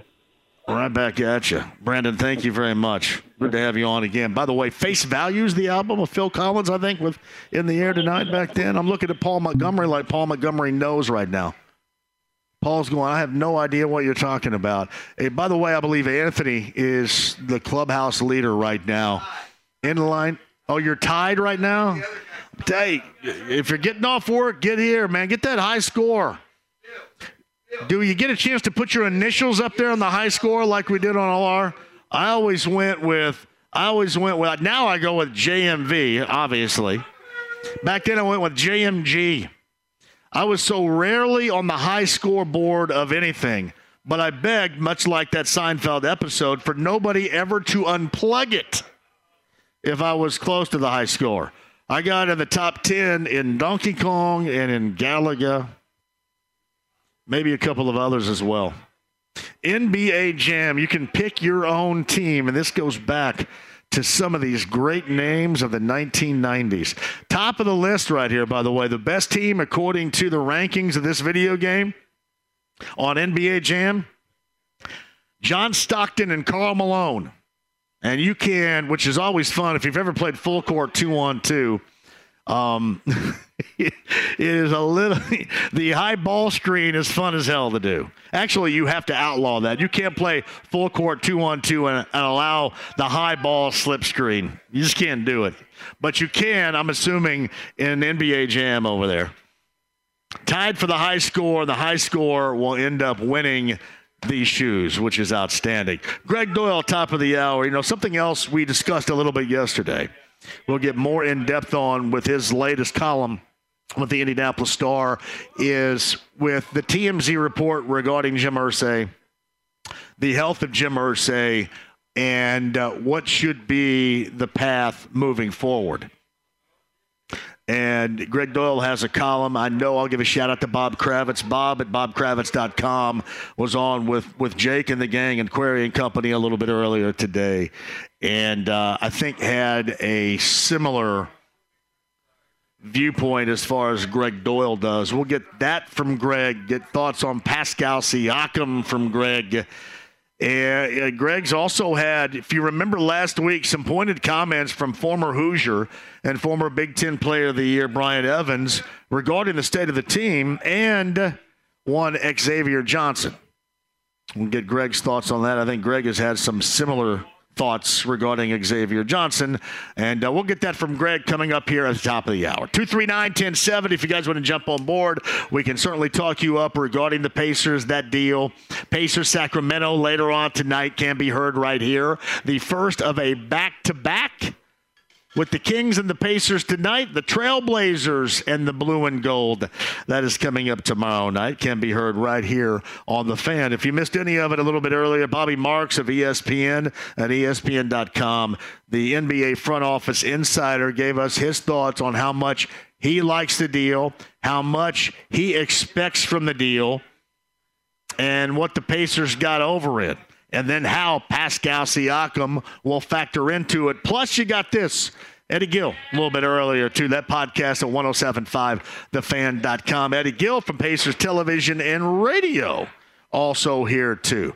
All right, 239 1070. Your calls and a lot more coming up on the other side. Gregg Doyel, top of the hour. NBA Jam is what we're playing with Michelob Ultra and your chance to win these Michelob Ultra Nike Air shoes, limited edition shoes right here for the high score and to move on to the finals and to win even more. I'll explain. Back to your calls and more coming up next raise a spoon to Grandma, who always took all the hungry cousins to McDonald's for McNuggets and the Play Play slide. Have something sweet in her honor. Come to McDonald's and treat yourself to the Grandma McFlurry today. Ba da ba ba ba. At participating McDonald's for a limited time. Life is so much more than a diagnosis. It's about sharing time with those you love, hanging with friends who lift you up, and experiencing all those moments that bring you joy. All hits, no skips. Learn more about Kisqali Ribociclib 200 milligrams at kisqali.com and talk to your doctor to see if Kisqali is right for you. So long live singing to the oldies, jamming out to something new, and everything in between. The Ride with JMV. I fart in your general direction. Your mother was a hamster, and your father smelt of elderberry. 93.5 and 107.5. The Fan. So here's what we're doing. We're at Twin Peaks, Castleton, 82nd and I-69 playing NBA Jam. Uh, you remember from the 90s NBA Jam, if you're a fan of basketball, if you were growing up in the 90s, certainly you played that game. Right, fellas, you know what I'm talking about? So with NBA Jam, if you're the champion today, the high score gets these. Uh, specially made Michelob Ultra Nike Air courtside shoes, especially made in blue and gold. These are awesome looking right here. This is what you win today if, again, you have the high score on NBA Jam, which is awesome enough. But here's what happens afterwards, right? So anybody can come in and play. Now, if you win, you win these shoes. And you also get an invite to the finals on February the 15th. The finals are going to be at Brothers Downtown. The overall winner receives the NBA Jam arcade game. And you can take that home, just like the one we have right here. The original arcade game, NBA Jam, is right here. You can take that home.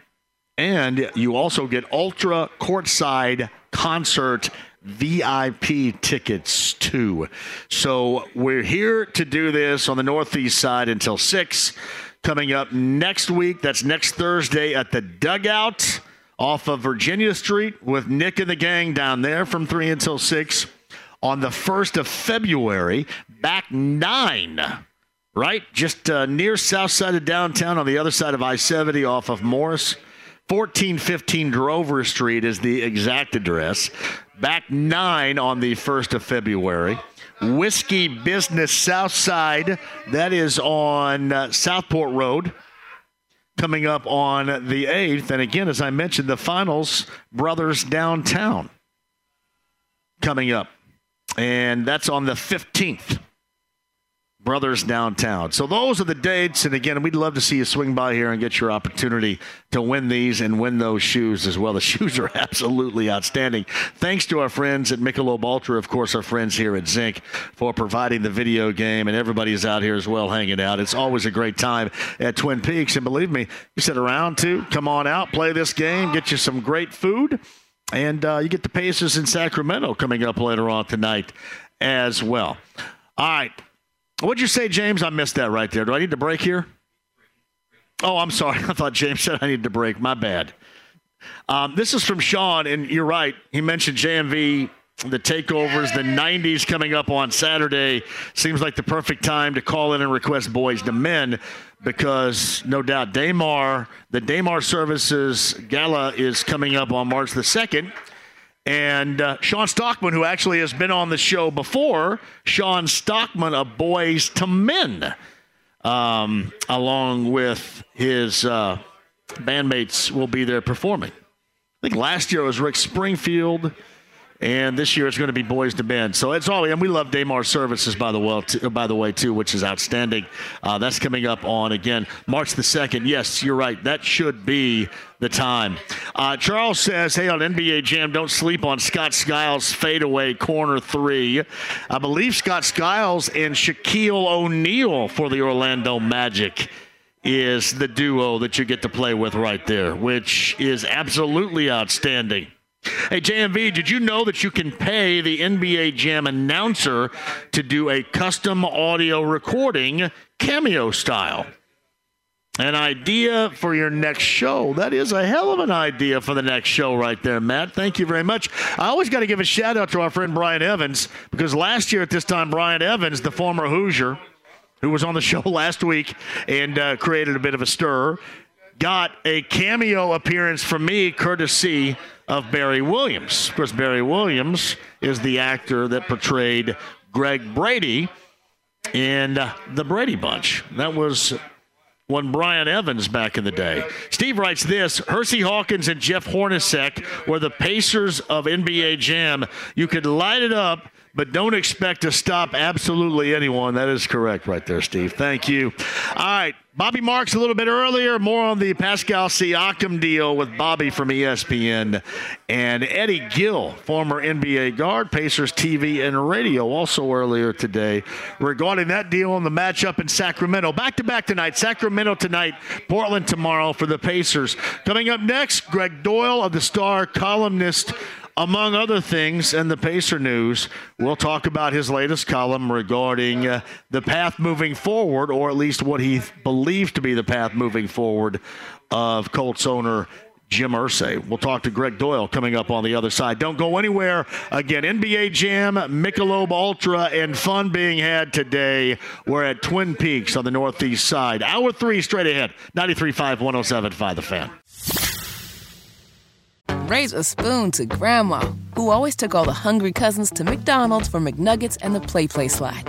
Have something sweet in her honor. Come to McDonald's and treat yourself to the Grandma McFlurry today. Ba da ba ba ba. At participating McDonald's for a limited time. Life is so much more than a diagnosis. It's about sharing time with those you love, hanging with friends who lift you up, and experiencing all those moments that bring you joy. All hits, no skips. Learn more about Kisqali Ribociclib 200 milligrams at kisqali.com and talk to your doctor to see if Kisqali is right for you. So long live singing to the oldies, jamming out to something new, and everything in between. The Ride with JMV. Son, you got a panty on your head. You drive fast, eh? 93.5 and 107.5. The Fan. Hey, welcome back. We're at Twin Peaks today, Northeast Side, 82nd and I-69 with Michelob Ultra, our friends from Zinc, and the first of uh, a handful of opportunities to you to play NBA Jam. And if you're watching via YouTube Live, the AAA Membership Lounge, you can, like Anthony right now has got the high score, you can win these shoes, these official Nike Air Michelob Ultra courtside shoes in blue and gold. And then you can advance to the finals where you could win the NBA Jam video game itself and just get all sorts of courtside opportunities with Michelob Ultra for concerts upcoming. Uh, and again, that's coming up in February but your chance until 6 o'clock here at Twin Peaks to play and get the high score on NBA Jam. Meantime, on the Andy Mohr Automotive Group hotline from the Indianapolis Star, he is the columnist, Gregg Doyel, who is joining us today. Hello, Gregg. How are you? I am good. I'm good. Do you, they sell that candied bacon at Twin Peaks? Um, I have had it before, and it is excellent. Yes. Yeah, I, I need I need me some of that. You, are going to mail me some as a for being on the show. That'll be my gift. I can, right? I can, yes. Well, you know what? And we, we should have just given you a heads up, and you could come by and, and have some. The great place about Twin Peaks is, is I'm sure you know, knowing about the bacon, is they make everything from scratch here. You're not going to find better food than what you're going to find. They got one here, got one down on the south side off of County Line Road. Great place to eat for sure. I'm aware, and I have left the south side. I'm now on the north side. I've become bougie as I get older, but also oh. I have a I got a dog and I wanted to get a ground floor apartment and and we're hoping to buy a home, home in a couple months and there's all these parks up here. So anyway, I'm bougie, but I'm near Twin Peaks. So next time, bacon's on me. Oh man! So you left us all on the south side. I, wow. Listen, the, the, dog comes first. I, I, I do everything about the dog, including I left a game uh, and came home to take care of my dog and then wrote from home. I was like an hour later than deadline than normal because the dog comes first, and and my bosses understand the dog the dog comes first. Well, you know, and I, and I come from, you know, I obviously grew up in southern Indiana with about 40 acres where my mom still lives. And uh, she often just has dogs come up and want to hang out, and she feeds them and then complains about why they're hanging out. So she lives down there on 40 acres. I have four where I live uh, down off of uh, the Johnson Morgan County line. So I understand. I, are you getting out with the dog, or are you still going to stay in town? Oh, Oh no, we're we're gonna stay in town, but we we get out. Okay. We get out four or five times a day, but we're we're we, what do you mean staying in town? I got you. Yeah, I'm more I'm more of a, an, uh, an out in the country type of guy uh, as it stands, but I know No, exactly what dog. you're talking about. I've got a city dog. He's very distinguished and very elegant. The only thing missing from my dog, he's a greyhound. The only thing missing is a top hat and a blazer. I mean, he's that's how he looks. He wouldn't he wouldn't be right where you grew up. He he needs to be somewhere in the big city. I'm uh I'm visioning your uh, your dog with a top hat, maybe a monocle, looking like Mr. Peanut, right there. Love it. Um, all right, uh, we'll start right here. We'll get to the Pacer stuff in just a second. But your latest column regarding the latest news, and TMZ had the report a couple of days ago, and it's something that has floated around uh, around for a while, uh, which goes back to December and the the overdose around December the eighth um, that TMZ reported. Uh, of Jim Irsay, um, with the backing of what a Carmel police report on that visit was about. Um, where do you believe the Colts and Jim Irsay ownership decision making all should go from here. And again, I should say that all the Colts have said is that right now he's suffering from a severe respiratory situation. Um, and, and nothing regarding the TMZ report, but you have some pointed stances, I think, that you believe the Colts should take here moving forward uh, regarding decision making of the team. For sure. And uh, I, before I say that, I would like to make clear because it kind of sounds jackal-ish if if I just come out and say what I'm about to say. But I I, I wasn't sure I was even going to write this thing today. I, you know, obviously the news broke a couple days ago, and you know when you have your job and I've got my job, and in these two jobs we're supposed to talk about, write about, you know, opine about something about news as enormous as Jim, Jim Irsay reportedly need, needing to be revived from an overdose. So that is something we have to get into. But I didn't know what to say about it in print, and did. But anyway, so I sat down, started writing it, thinking it was going to be mainly about empathy and just you know I wish him the best. And and before I know it, I'm saying he's got to, you know, the team's got to get handed off now. And you know, I oftentimes don't know, or I literally don't know precisely what I think about certain details until I start writing, and that's when I found out. I'll be damned, I, that's what I think. But the guy has the guy. I love Jim. I shouldn't say the guy. Jim has been in, by his own admission, has been in rehab 15 times, at least 15 times. So this is not this is not a guy got caught with a DUI and, and did did the thing people do, and they went went to rehab and he's fine. This is a guy that's been fighting a not entirely winning battle with addiction for decades, and and he's 64. And whatever happened, he he almost died December 8th. You look, you read that police report. He was blue and turning cold and had to be revived. I'm reading all of that, and there's no way to, to escape the fact that he almost died that night. Uh, enough's enough as far as him running the Colts. It's just not tenable. It's not stable. And furthermore, and I hate to be that guy like condescending. Let me tell you what's best for you, Jim Irsay, but I think the world understands that what's best for a recovering addict like this, b- battling the issues this hard, I don't think he needs to be running an NFL team. He needs to take care of himself. And lastly, pass that thing along to his daughters so we can know once and for all exactly who's going to own this team because otherwise you just never know what happens in probate. So, Gregg Doyel, his latest to the Indianapolis Star, the columnist regarding Jim Irsay, and Uh, there is no doubt he's been down that path a number of times, gone down it again. I, I will say this, and I'm not going to have you speculate, nor will I speculate on it, but you know, given the fact that you know, even with what the Colts have said, it is alarming the length of time in which most that normally hear from him have not heard from him here. Yeah, he's exactly. He's active. He's active on social media and loves to be part of the community and loves to do what the stuff that he does. And I that's alarming. I thought it was alarming. You know, Chris Ballard was put in a in a in a hard spot because the Colts are clearly trying to guard Jim's privacy as they have the right to do. But Ballard met with the media last week before we knew about this overdose. But it was two days after Irsay had canceled an appearance in L.A. and the Colts put out a statement then saying the respiratory deal. So, uh, so again, Ballard was asked, "How is Jim? What do you know?" And this is before we knew about the overdose. And Ballard said, uh, "He's stable, and we're moving forward from there."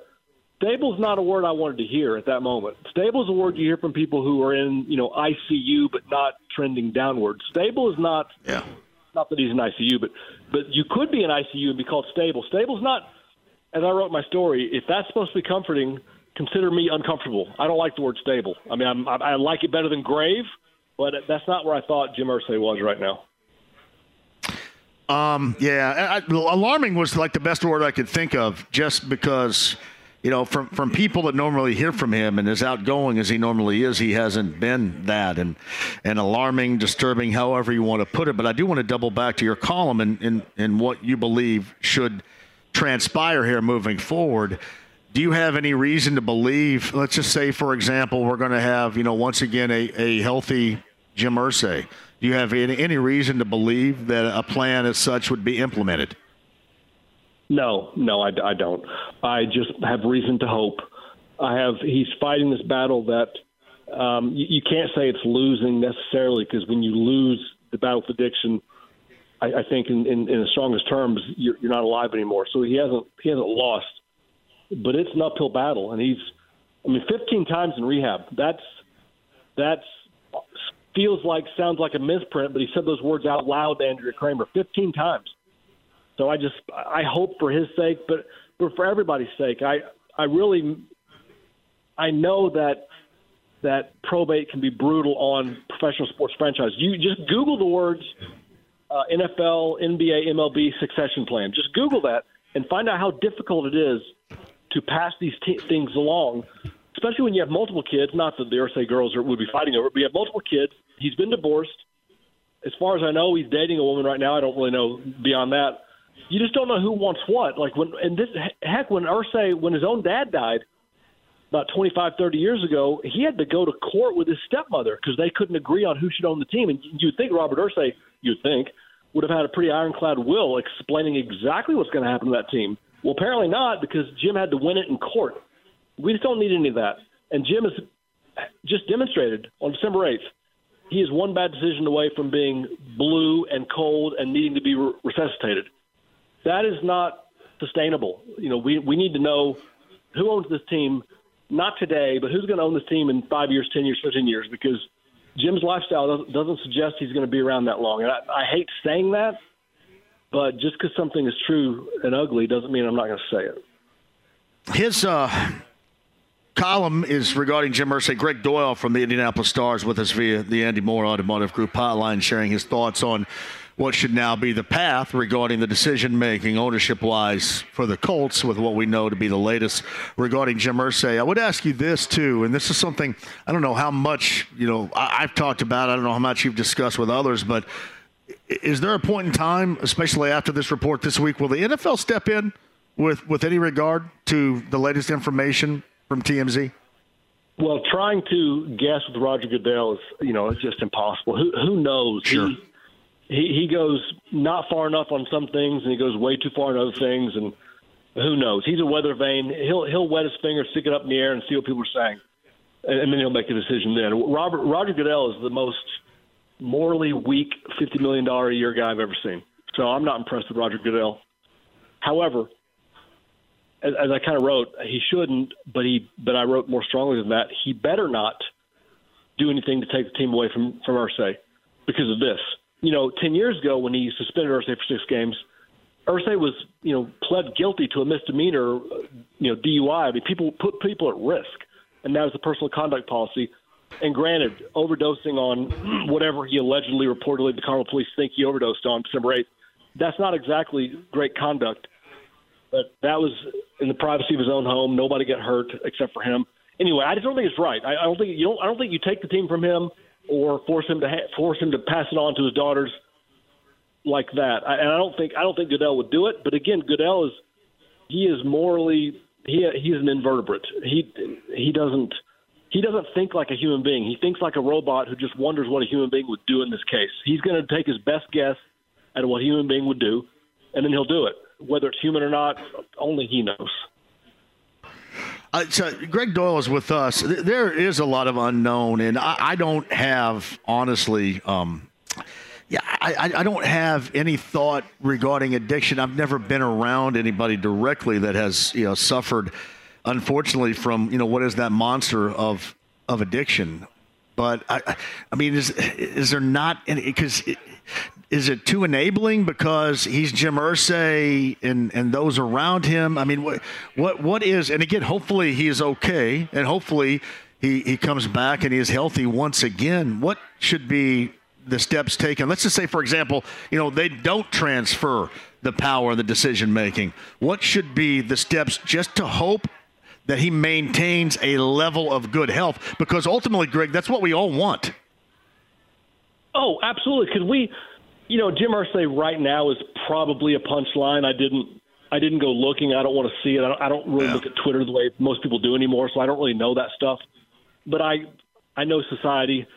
I know what happened to Zach Edey the other night. I know what's happening to Xavier Johnson online right now. I know what people do. So I'm sure Jim Irsay, people are enjoying the fact that he's got a disease and fell. You wouldn't enjoy someone having cancer, but they're enjoying his addiction and, and screw them all. Uh, and so I, I mean, I really like Jim. I don't know him that well, but I really, really like him. And he's so vulnerable and fragile, but honest – and he sent me a, a song he wrote, and I've been asking him, to, begging him to let me put this in, in the paper someday. He sent me a song he wrote about a friend of his, and and what I'm about to say is is sounds impossible, but it's true, and I've thought this for two years since I saw this. The song he wrote is almost, and almost is really impressive, almost as good as Leonard Cohen's Hallelujah. I mean, the, the lyrics, the words, the poem he wrote about his friend and set it to music is so good it blew my mind. So the guy's got so much to give, and I care about him. So I, I say all that to almost apologize for saying this. He can't. He doesn't drive himself. He doesn't go out on his own.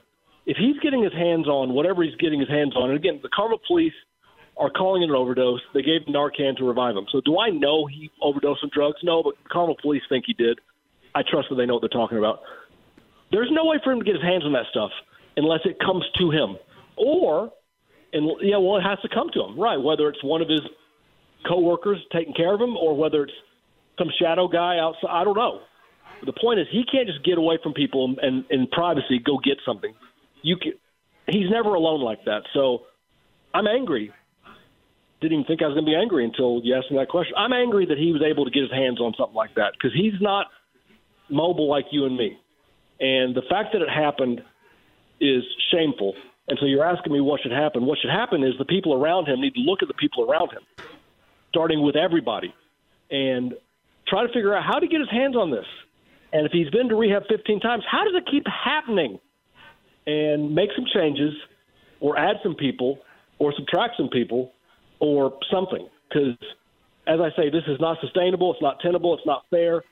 Addiction is not you know, I, I think the world's view on it, not everybody, because people come around when they come around, but addiction is not a sign of weakness.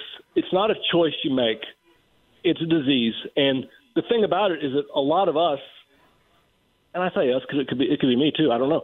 A lot of us have this inside us, and unless we stumble across the wrong trigger, we never find out. So you talk about there, but for the grace of God, or whatever you know cliche you want to use, that could be any of us and it breaks my heart that Jim's got to fight this so hard. But it pisses me off that he's not getting enough help. So if you're listening to this, Colts people, hangers on, security detail, front office people, wake the hell up and take care of Jim Irsay because a lot of people count on that guy. So Gregg Doyel of the Star, this guy's latest column regarding Jim Irsay and well, we found out a couple of days ago in that report from TMZ that uh, they obtained the police report from the Carmel Police Department going back to December the 8th on uh, what they described as an overdose for Colts owner Jim Irsay on that date. And we should also mention that um, I, I, didn't see him on that day, that Steeler game on December the 16th, but uh, there were pictures taken in the locker room celebration after that game. Uh, we saw him then and then ultimately have not seen or really heard from him since. Do you, do you have anything as far as I know the Colts came out with? you know that that release a couple of different times now as far as the uh, respiratory issue that he's having right now uh, any news regarding that whatsoever no, and I've tried, and a lot of us have tried. You you you referenced earlier that I, I forget how you said it. But you said things have been swirling. Is that what you said about mm-hmm. whatever happened December eighth? Yeah, kind of- yeah. Because I think all of us Um, I, I, don't often, and even though I can, because I can just fly stuff around if I want to here, there are some stuff, especially of when it's that personal, um, without any, you know, without any concrete evidence to go go with. But there's there's been I know that you've you've heard a lot of people that go to the Colts game certainly have heard stuff that is going on, and then TMZ yeah. got the report. I think that's what I was referencing to. Going yeah, going yeah. Oh, back oh, no, to right. middle of December. I'm agreeing with you. Yeah, I'm, not, I'm agreeing with you. Yeah. It, it, was swirling. Yeah. and and I've been hearing about this for over a month, and and but just like you, you know, you hear crazy stuff all the time, and you hope it's not true. And and I, I've tried. I've got, um, you know, we all have people that we know at these at these teams, and I've got I've got two folks that well, I got more than two, but I've got two that I that I, I kind of like a lot, and that they like me, I think, a lot as as human beings. You know, and I don't really go to them for news or source or stuff like that, but you know, I'm talking about you know big names, and and I asked them both apologetically. You know, I'm so sorry. I, I don't want this to be true, but if this is true, it's the biggest story in in the state right now. Is is and I asked, you know, here's what I'm hearing.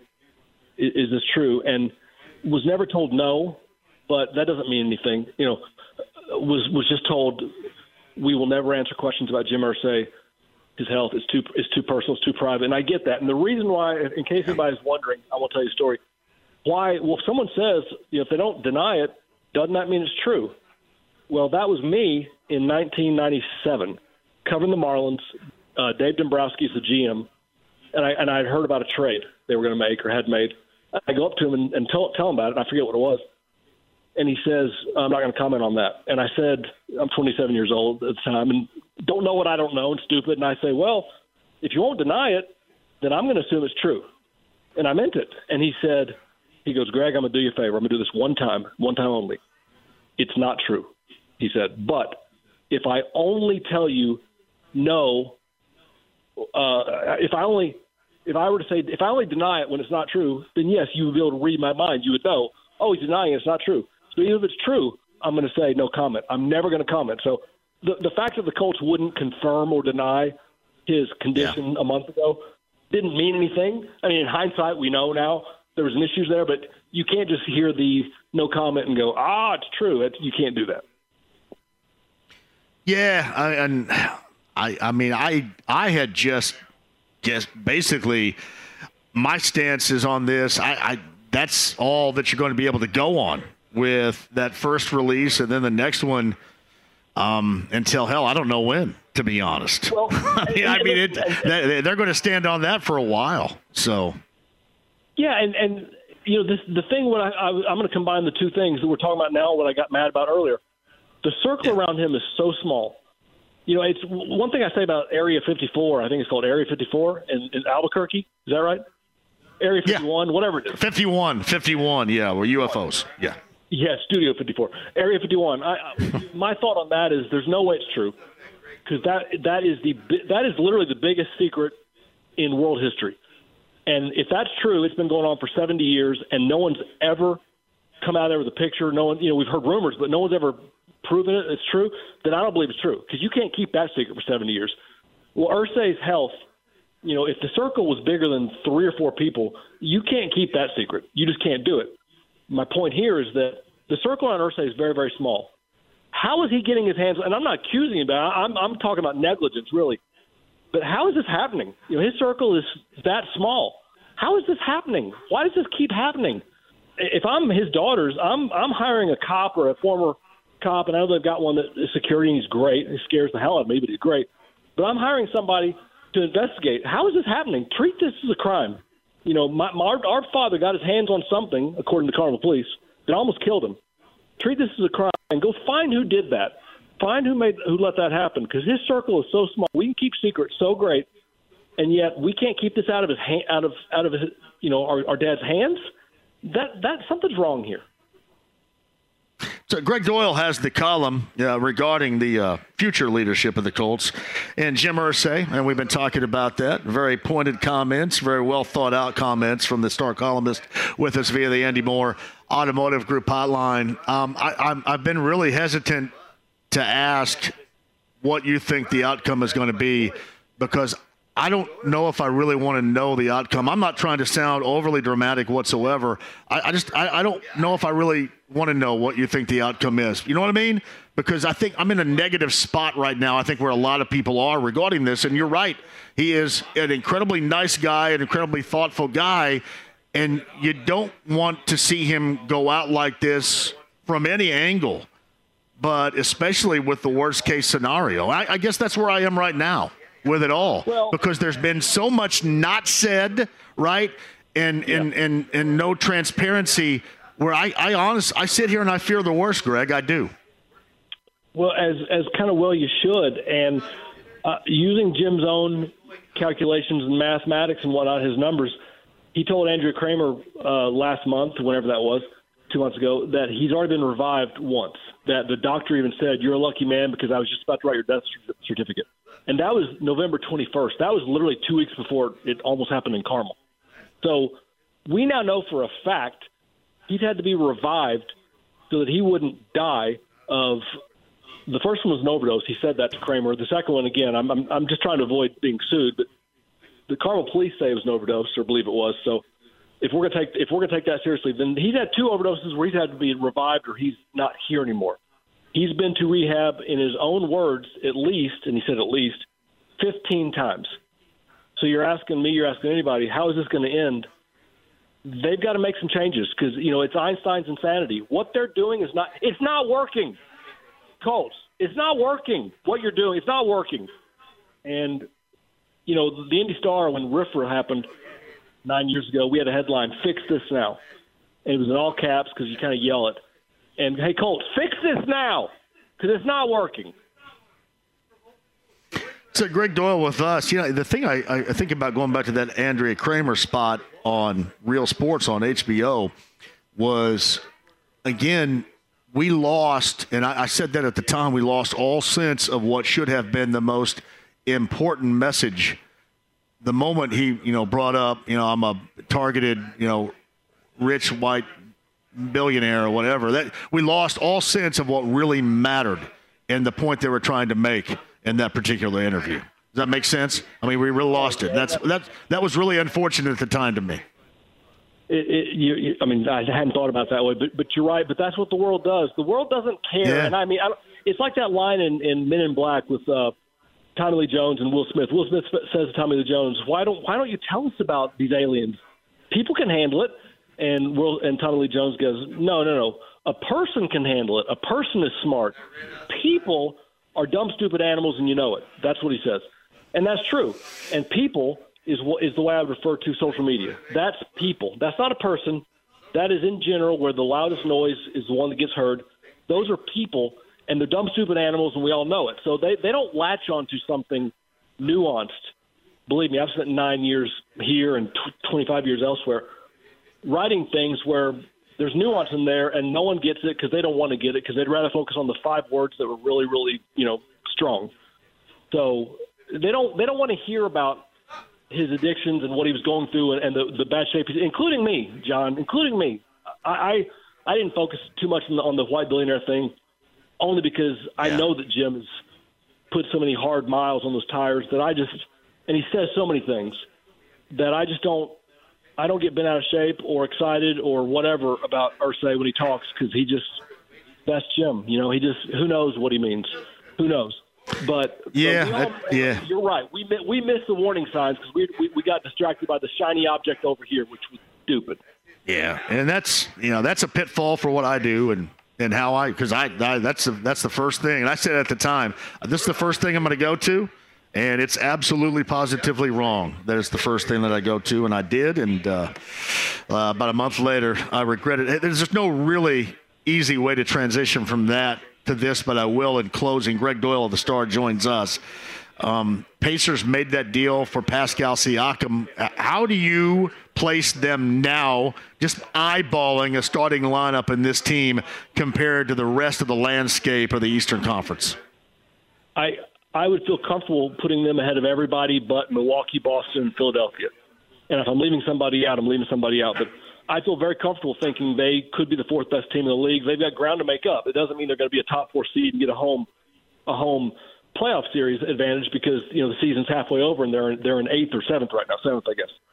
But I feel very comfortable saying they could be a top four team in the East. I mean, Pascal Siakam's no no friggin' joke. They the Pacers have been trying for ten years to get a guy like Pascal Siakam uh, to join somebody else. You know, they get a guy like Oladipo, but but that was after they lost their guy Paul George, and they get a guy like Haliburton, but that was after they lost their guy Oladipo. They've never had a guy and then gotten another one. This has never happened before. As good as Miles Turner, you know, is at times, as good as Domantas Sabonis has turned out to be at Sacramento, that wasn't happening. You know, here he wasn't little mini Jokic. Here he wasn't Mr. Triple Double. He was good here. He was very good. So that was close. But they've never had two perimeter guys like this. So this is very, very exciting. The the the uh, timeline has been so accelerated, and they're just one guy away now from being right there with Philadelphia and Milwaukee. You know, Boston's starting lineup is a little bit too good, but they're just one more great guy away from it. And I'm calling Siakam great. And Mathurin could be that guy. Mathurin could be that great guy. And Jarace Walker, who I, his Pacers moments don't make him look like he's going to be that guy, but his G League stats say he could be that guy too. And he's too young, and Toronto wanted him, so people see something in him. So they they're one really good guy away from being a legit top two, three, four team going forward. It's very, very exciting. I'm so impressed with Kevin Pritchard. He's so good. He's so underrated. I think we know how good he is in this market. But around the league, you look at the Pacers, and they're always finishing eighth or worse, and you just don't know. You just don't know. You know, it, it, benching 185 for a guy that weighs 120 is a lot more impressive than benching 185 when you weigh 250, right? And Kevin Pritchard's not a 125 pound weakling. Not my point. My point is, for him benching 125, that's a lot more impressive than the Lakers guy. Rob Pelinka, you're not that strong. You're you're you're you're a 98 pound weakling, Rob Pelinka. Pritchard could kick your rear end. I, I, I, said this, and I, I, don't know if I'm trying to be over dramatic or what. I, I, think we're on the verge of another one of those. I, call it a golden era, for lack of any, any better way to describe it. You know, kind of on the verge of this right now as we saw what the Pacers did in the 1990s. I feel so secure with the elite level player, the centerpiece in place, and I think it's going to be even more expedited than it was in the 90s because I think now we're in an era where players want to play certainly with other players. And I think a lot of these guys, much like Siakam, want to come here in some form or fashion and play where they're best going to be utilized. And uh, that's Tyrese Haliburton and this team. I, I, think we're going in an incredible direction right now with this with this franchise, this organization, and this team. Yes, and let me say this. I referenced this in my story I wrote about Siakam yesterday that you know, you know he he wants to be here. People are wondering, does he want to be here? And I know his agent said something referencing that he wants to be here. I, I I've heard for I've heard for weeks that they want Siakam and he wants to be here. Um, frankly, I've heard it at a level that I guess we could have reported it, but I just I'm not about reporting. Here's what could happen. I'm I'm just not doing it. But Siakam wants to be here. Okay, who's reporting that? I am. I just did. Siakam wants to be here, so he's going to be here. So what I wrote though is that he thinks he wants to be here. He doesn't know. He hasn't been here yet. He thinks he wants to be here. He's going to spend some time with with with uh, Haliburton, spend some time in that locker room, spend some time with Carlisle, Jenny Boucek, and the rest of that great staff. He's going to see how this city loves loves college, loves pro players like their college kids, and then the the All Star game is coming here in about three weeks. People think this is yeah. a good basketball. Wait till that happens. People think they want to play with Haliburton. Wait till people come to town and see how how that happens it's going to be the, the golden era you're talking about is just about to get a booster shot from the All Star game being in town here because we're about to show off without even trying. He is, show off. Yeah, yeah. there's no doubt they're prepared, and then you're right. I mean, it has a profound effect on on every level here with that, and I completely agree with it. Gregg Doyel of the Star, his latest column regarding Jim Irsay. Uh, it is something you need to read right now. Uh, IndyStar.com. You can go there. Gregg Doyel regarding Pascal Siakam and that trade. He agrees with me on that as well.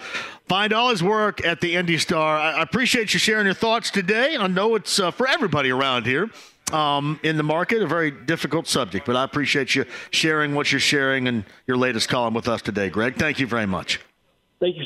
Thank you. And I'll be brief when I say goodbye because I know I talk long, but I want to say goodbye by saying I appreciate you having me on because I know what Jim means to you, and you don't need my help, and and you have a lot of people that could talk about Jim. So the fact that you have me on, you know, you didn't have me on talk about IU. You had me on talk about something near and dear to your heart. It means a lot. Thanks, John. Thank you. I appreciate that, Gregg. Thank you very much. Gregg Doyel, the star on the Andy Mohr Automotive Group hotline. All right, quick break. We'll come back. Um, Twin Peaks, Northeast Side, NBA Jam.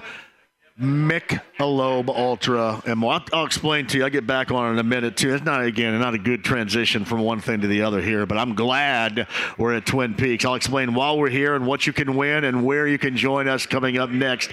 We'll do that coming up next. 93.5 and 107.5 The Fan. Raise a spoon to Grandma, who always took all the hungry cousins to McDonald's for McNuggets and the Play Play slide. Have something sweet in her honor. Come to McDonald's and treat yourself to the Grandma McFlurry today. Ba da ba ba ba. At participating McDonald's for a limited time. Life is so much more than a diagnosis. It's about sharing time with those you love, hanging with friends who lift you up, and experiencing all those moments that bring you joy. All hits, no skips. Learn more about Kisqali Ribociclib 200 milligrams at kisqali.com and talk to your doctor to see if Kisqali is right for you. So long live singing to the oldies, jamming out to something new, and everything in between. The Ride with JMV. Can you fly this plane and land it? Surely you can't be serious. I am serious. And don't call me Shirley. 93.5 and 107.5. The Fan. Gavin Rossdale, the lead of Bush, celebrating 30 years on the Loaded Tour. I talked to Gavin Rossdale a little bit earlier today. You will hear that at some point in its entirety, but he was awesome. The show 30 year celebration, the greatest hits, the Loaded Tour, along with Candlebox and Jerry Cantrell of in Chains uh, at the Everwise Amphitheater at White River State Park coming up August the 4th. Again, you're going to get Jerry Cantrell, not all of Alice in Chains, but Jerry Cantrell, Candlebox, and Gavin Rossdale of Bush. Number nine at 239 1070 will get a pair of tickets to go on us right there, man. I um I will share this with you. I don't know when I'm going to roll it back, but I think he today, maybe tonight, was going on Jimmy Fallon. He was so good with me earlier. Now, granted, I have a, a, a, background. I think I've seen Bush maybe three or four times, but they never disappoint. And I brought up a time when he, I think they were doing an X Fest, and Ed Kowalczyk, the then lead singer of Live, came out into the audience. And you've seen Ed Kowalczyk. You know, it's cool he comes out in the audience, but there is a completely different vibe because I told him, I said, when you you come out to the audience, Gavin Rossdale of Bush, then everybody's date, all the chicks go right to you. Like nobody was going to Kowalczyk. Like everybody was cool. It was out there, ah, you know, I alone, all that was great. But when Gavin Gavin Rossdale's taking everybody's dates, that was an issue. And I said, man, I told you, I said, you needed to get your ass back up on stage here, all right? Come on. You got the ladies swooning. But man, it was a good conversation. I will play that for you. And again, tickets on sale for what should be a fantastic show. Bush, Candlebox, and Jay Cantrell. Jay Cantrell, by the way, has been on the show a number of times. A huge sports fan, certainly the NFL, and a big time fantasy football player. Jay Cantrell will be a part of that coming up on August the 4th. Uh, again, number nine at 239 1070. You uh, will be a winner. We have more to give away coming up later on this week. And thanks to our friends at Live Nation for that, too. If you missed it earlier, Bobby Marks of ESPN. He's their NBA front office insider with a breakdown like you haven't heard regarding the Tyrese, I should say, regarding the Pascal Siakam deal from the Raptors to the Pacers and, and the significant role that Tyrese Haliburton played in that. And really, what I just can't find sitting here right now, a single thing wrong with it. And again, I know we live in a world where you're always thinking about there's something wrong here and how do I have to say this and say that. I cannot find a single thing wrong with it. We'll see when Siakam ends up making his Pacers debut. It makes you wonder, too, because Haliburton was listed as questionable, which is a feel good. He's not going to play tonight in Sacramento, which you can hear right here on the fan coming up at 10 o'clock later on tonight, 9.30, your pregame coverage. But kind of makes you wonder if maybe he does not make his debut at some point whenever Haliburton is making his return which will be cool. But as we talked about with Bobby Marks, and then again talked with Eddie Gill about this, eh, the expectations now, you raise those ex- expectation bars even more with this. And frankly, I think it's fun as hell. For those of you that think they're not ready for this just yet, I will say we'll see, but I am ready to have something fun as hell, something to be interesting. And I cannot wait to see their return on Tuesday night. The Denver Nuggets, the defending champs, are in town, and their their return home on their homestand is ridiculous. You get Denver, then you get Philly, and then you get Phoenix. That is ridiculous. But man, you talk about what the field house is going to look like, especially on this return with the Denver Nuggets in the house coming up on Tuesday. That should be fantastic. By the way, Sacramento tonight, the first of a back to back in Portland coming up tomorrow night. They close out that road trip on the road in Phoenix on Sunday. And let's face it, too, with or without the new guy, with or without Haliburton, you'd like to see them get some wins. It's going to be really difficult tonight in Sacramento. Make no mistake by that. I mean, Sacramento is good. That's going to be tough. Tomorrow night, coming off of back to back in Portland, not a good team, but we saw what Portland did to them earlier this season. And then obviously with Phoenix and, you know, Booker and Beal and what they have in Durant, that's going to be difficult too. But now excitement abounds, no question about that. Quick break. We shall return for a final time. Twin Peaks, Northeast Side, NBA Jam. You're playing high score wins this incredible pair of Nike shoes, courtesy of Michelob Ultra and our friends at Zinc. A great time today, and more of those times to come. I'll explain on the other side and recap the day in general right here on 93.5 and 107.5 The Fan. The Ride with JMV. I love JMV. He looks like Rascal Flatts guy. Got a cool soul patch. He does, and a buttery smooth voice. Oh, yeah. 93.5 and 107.5 The Fan. I'm John. Thank you for joining us in the uh, Gerry Rafferty re-entry right there for the number one song in the JMV countdown of the 1970s. Baker Street. And thank everybody here today Twin Peaks, man. Always a great time to be up here. Our friends at Michelob Ultra and Zinc NBA Jam being played. You have until 6 o'clock to hit that high score to win. Again, if you're watching via the AAA Membership Lounge YouTube Live, you can see the shoes that you will win. We next week will be at the dugout off of Virginia near southeast side of downtown with our friend Nick. We'll be doing that and your chance to play and to win once again. These shoes are dynamic to say the least. Hey, I did want to give a shout out to the city of Indianapolis again because despite many efforts from many different cities across the American landscape, Indianapolis has locked in for 2025 the NFL Combine. So that means I love it. You know, I love going down there and hanging out. There's nothing better than having everybody in the world you'd love to talk to walk right by you and say, We don't have enough time to stop and talk to you. When I'm sitting my ass right there, there is nothing better than that. But no, seriously, I am glad. It has become, just like anything else in the NFL, it has become an event with an audience and participation. And the city of Indianapolis, they get it back. I want to say we, but I didn't have anything to do with it. Uh, got it back for yet another year, 2025. So you'll have it coming up in February here. And then again, coming up next year in 2025 the NFL Combine is indeed back. That's good.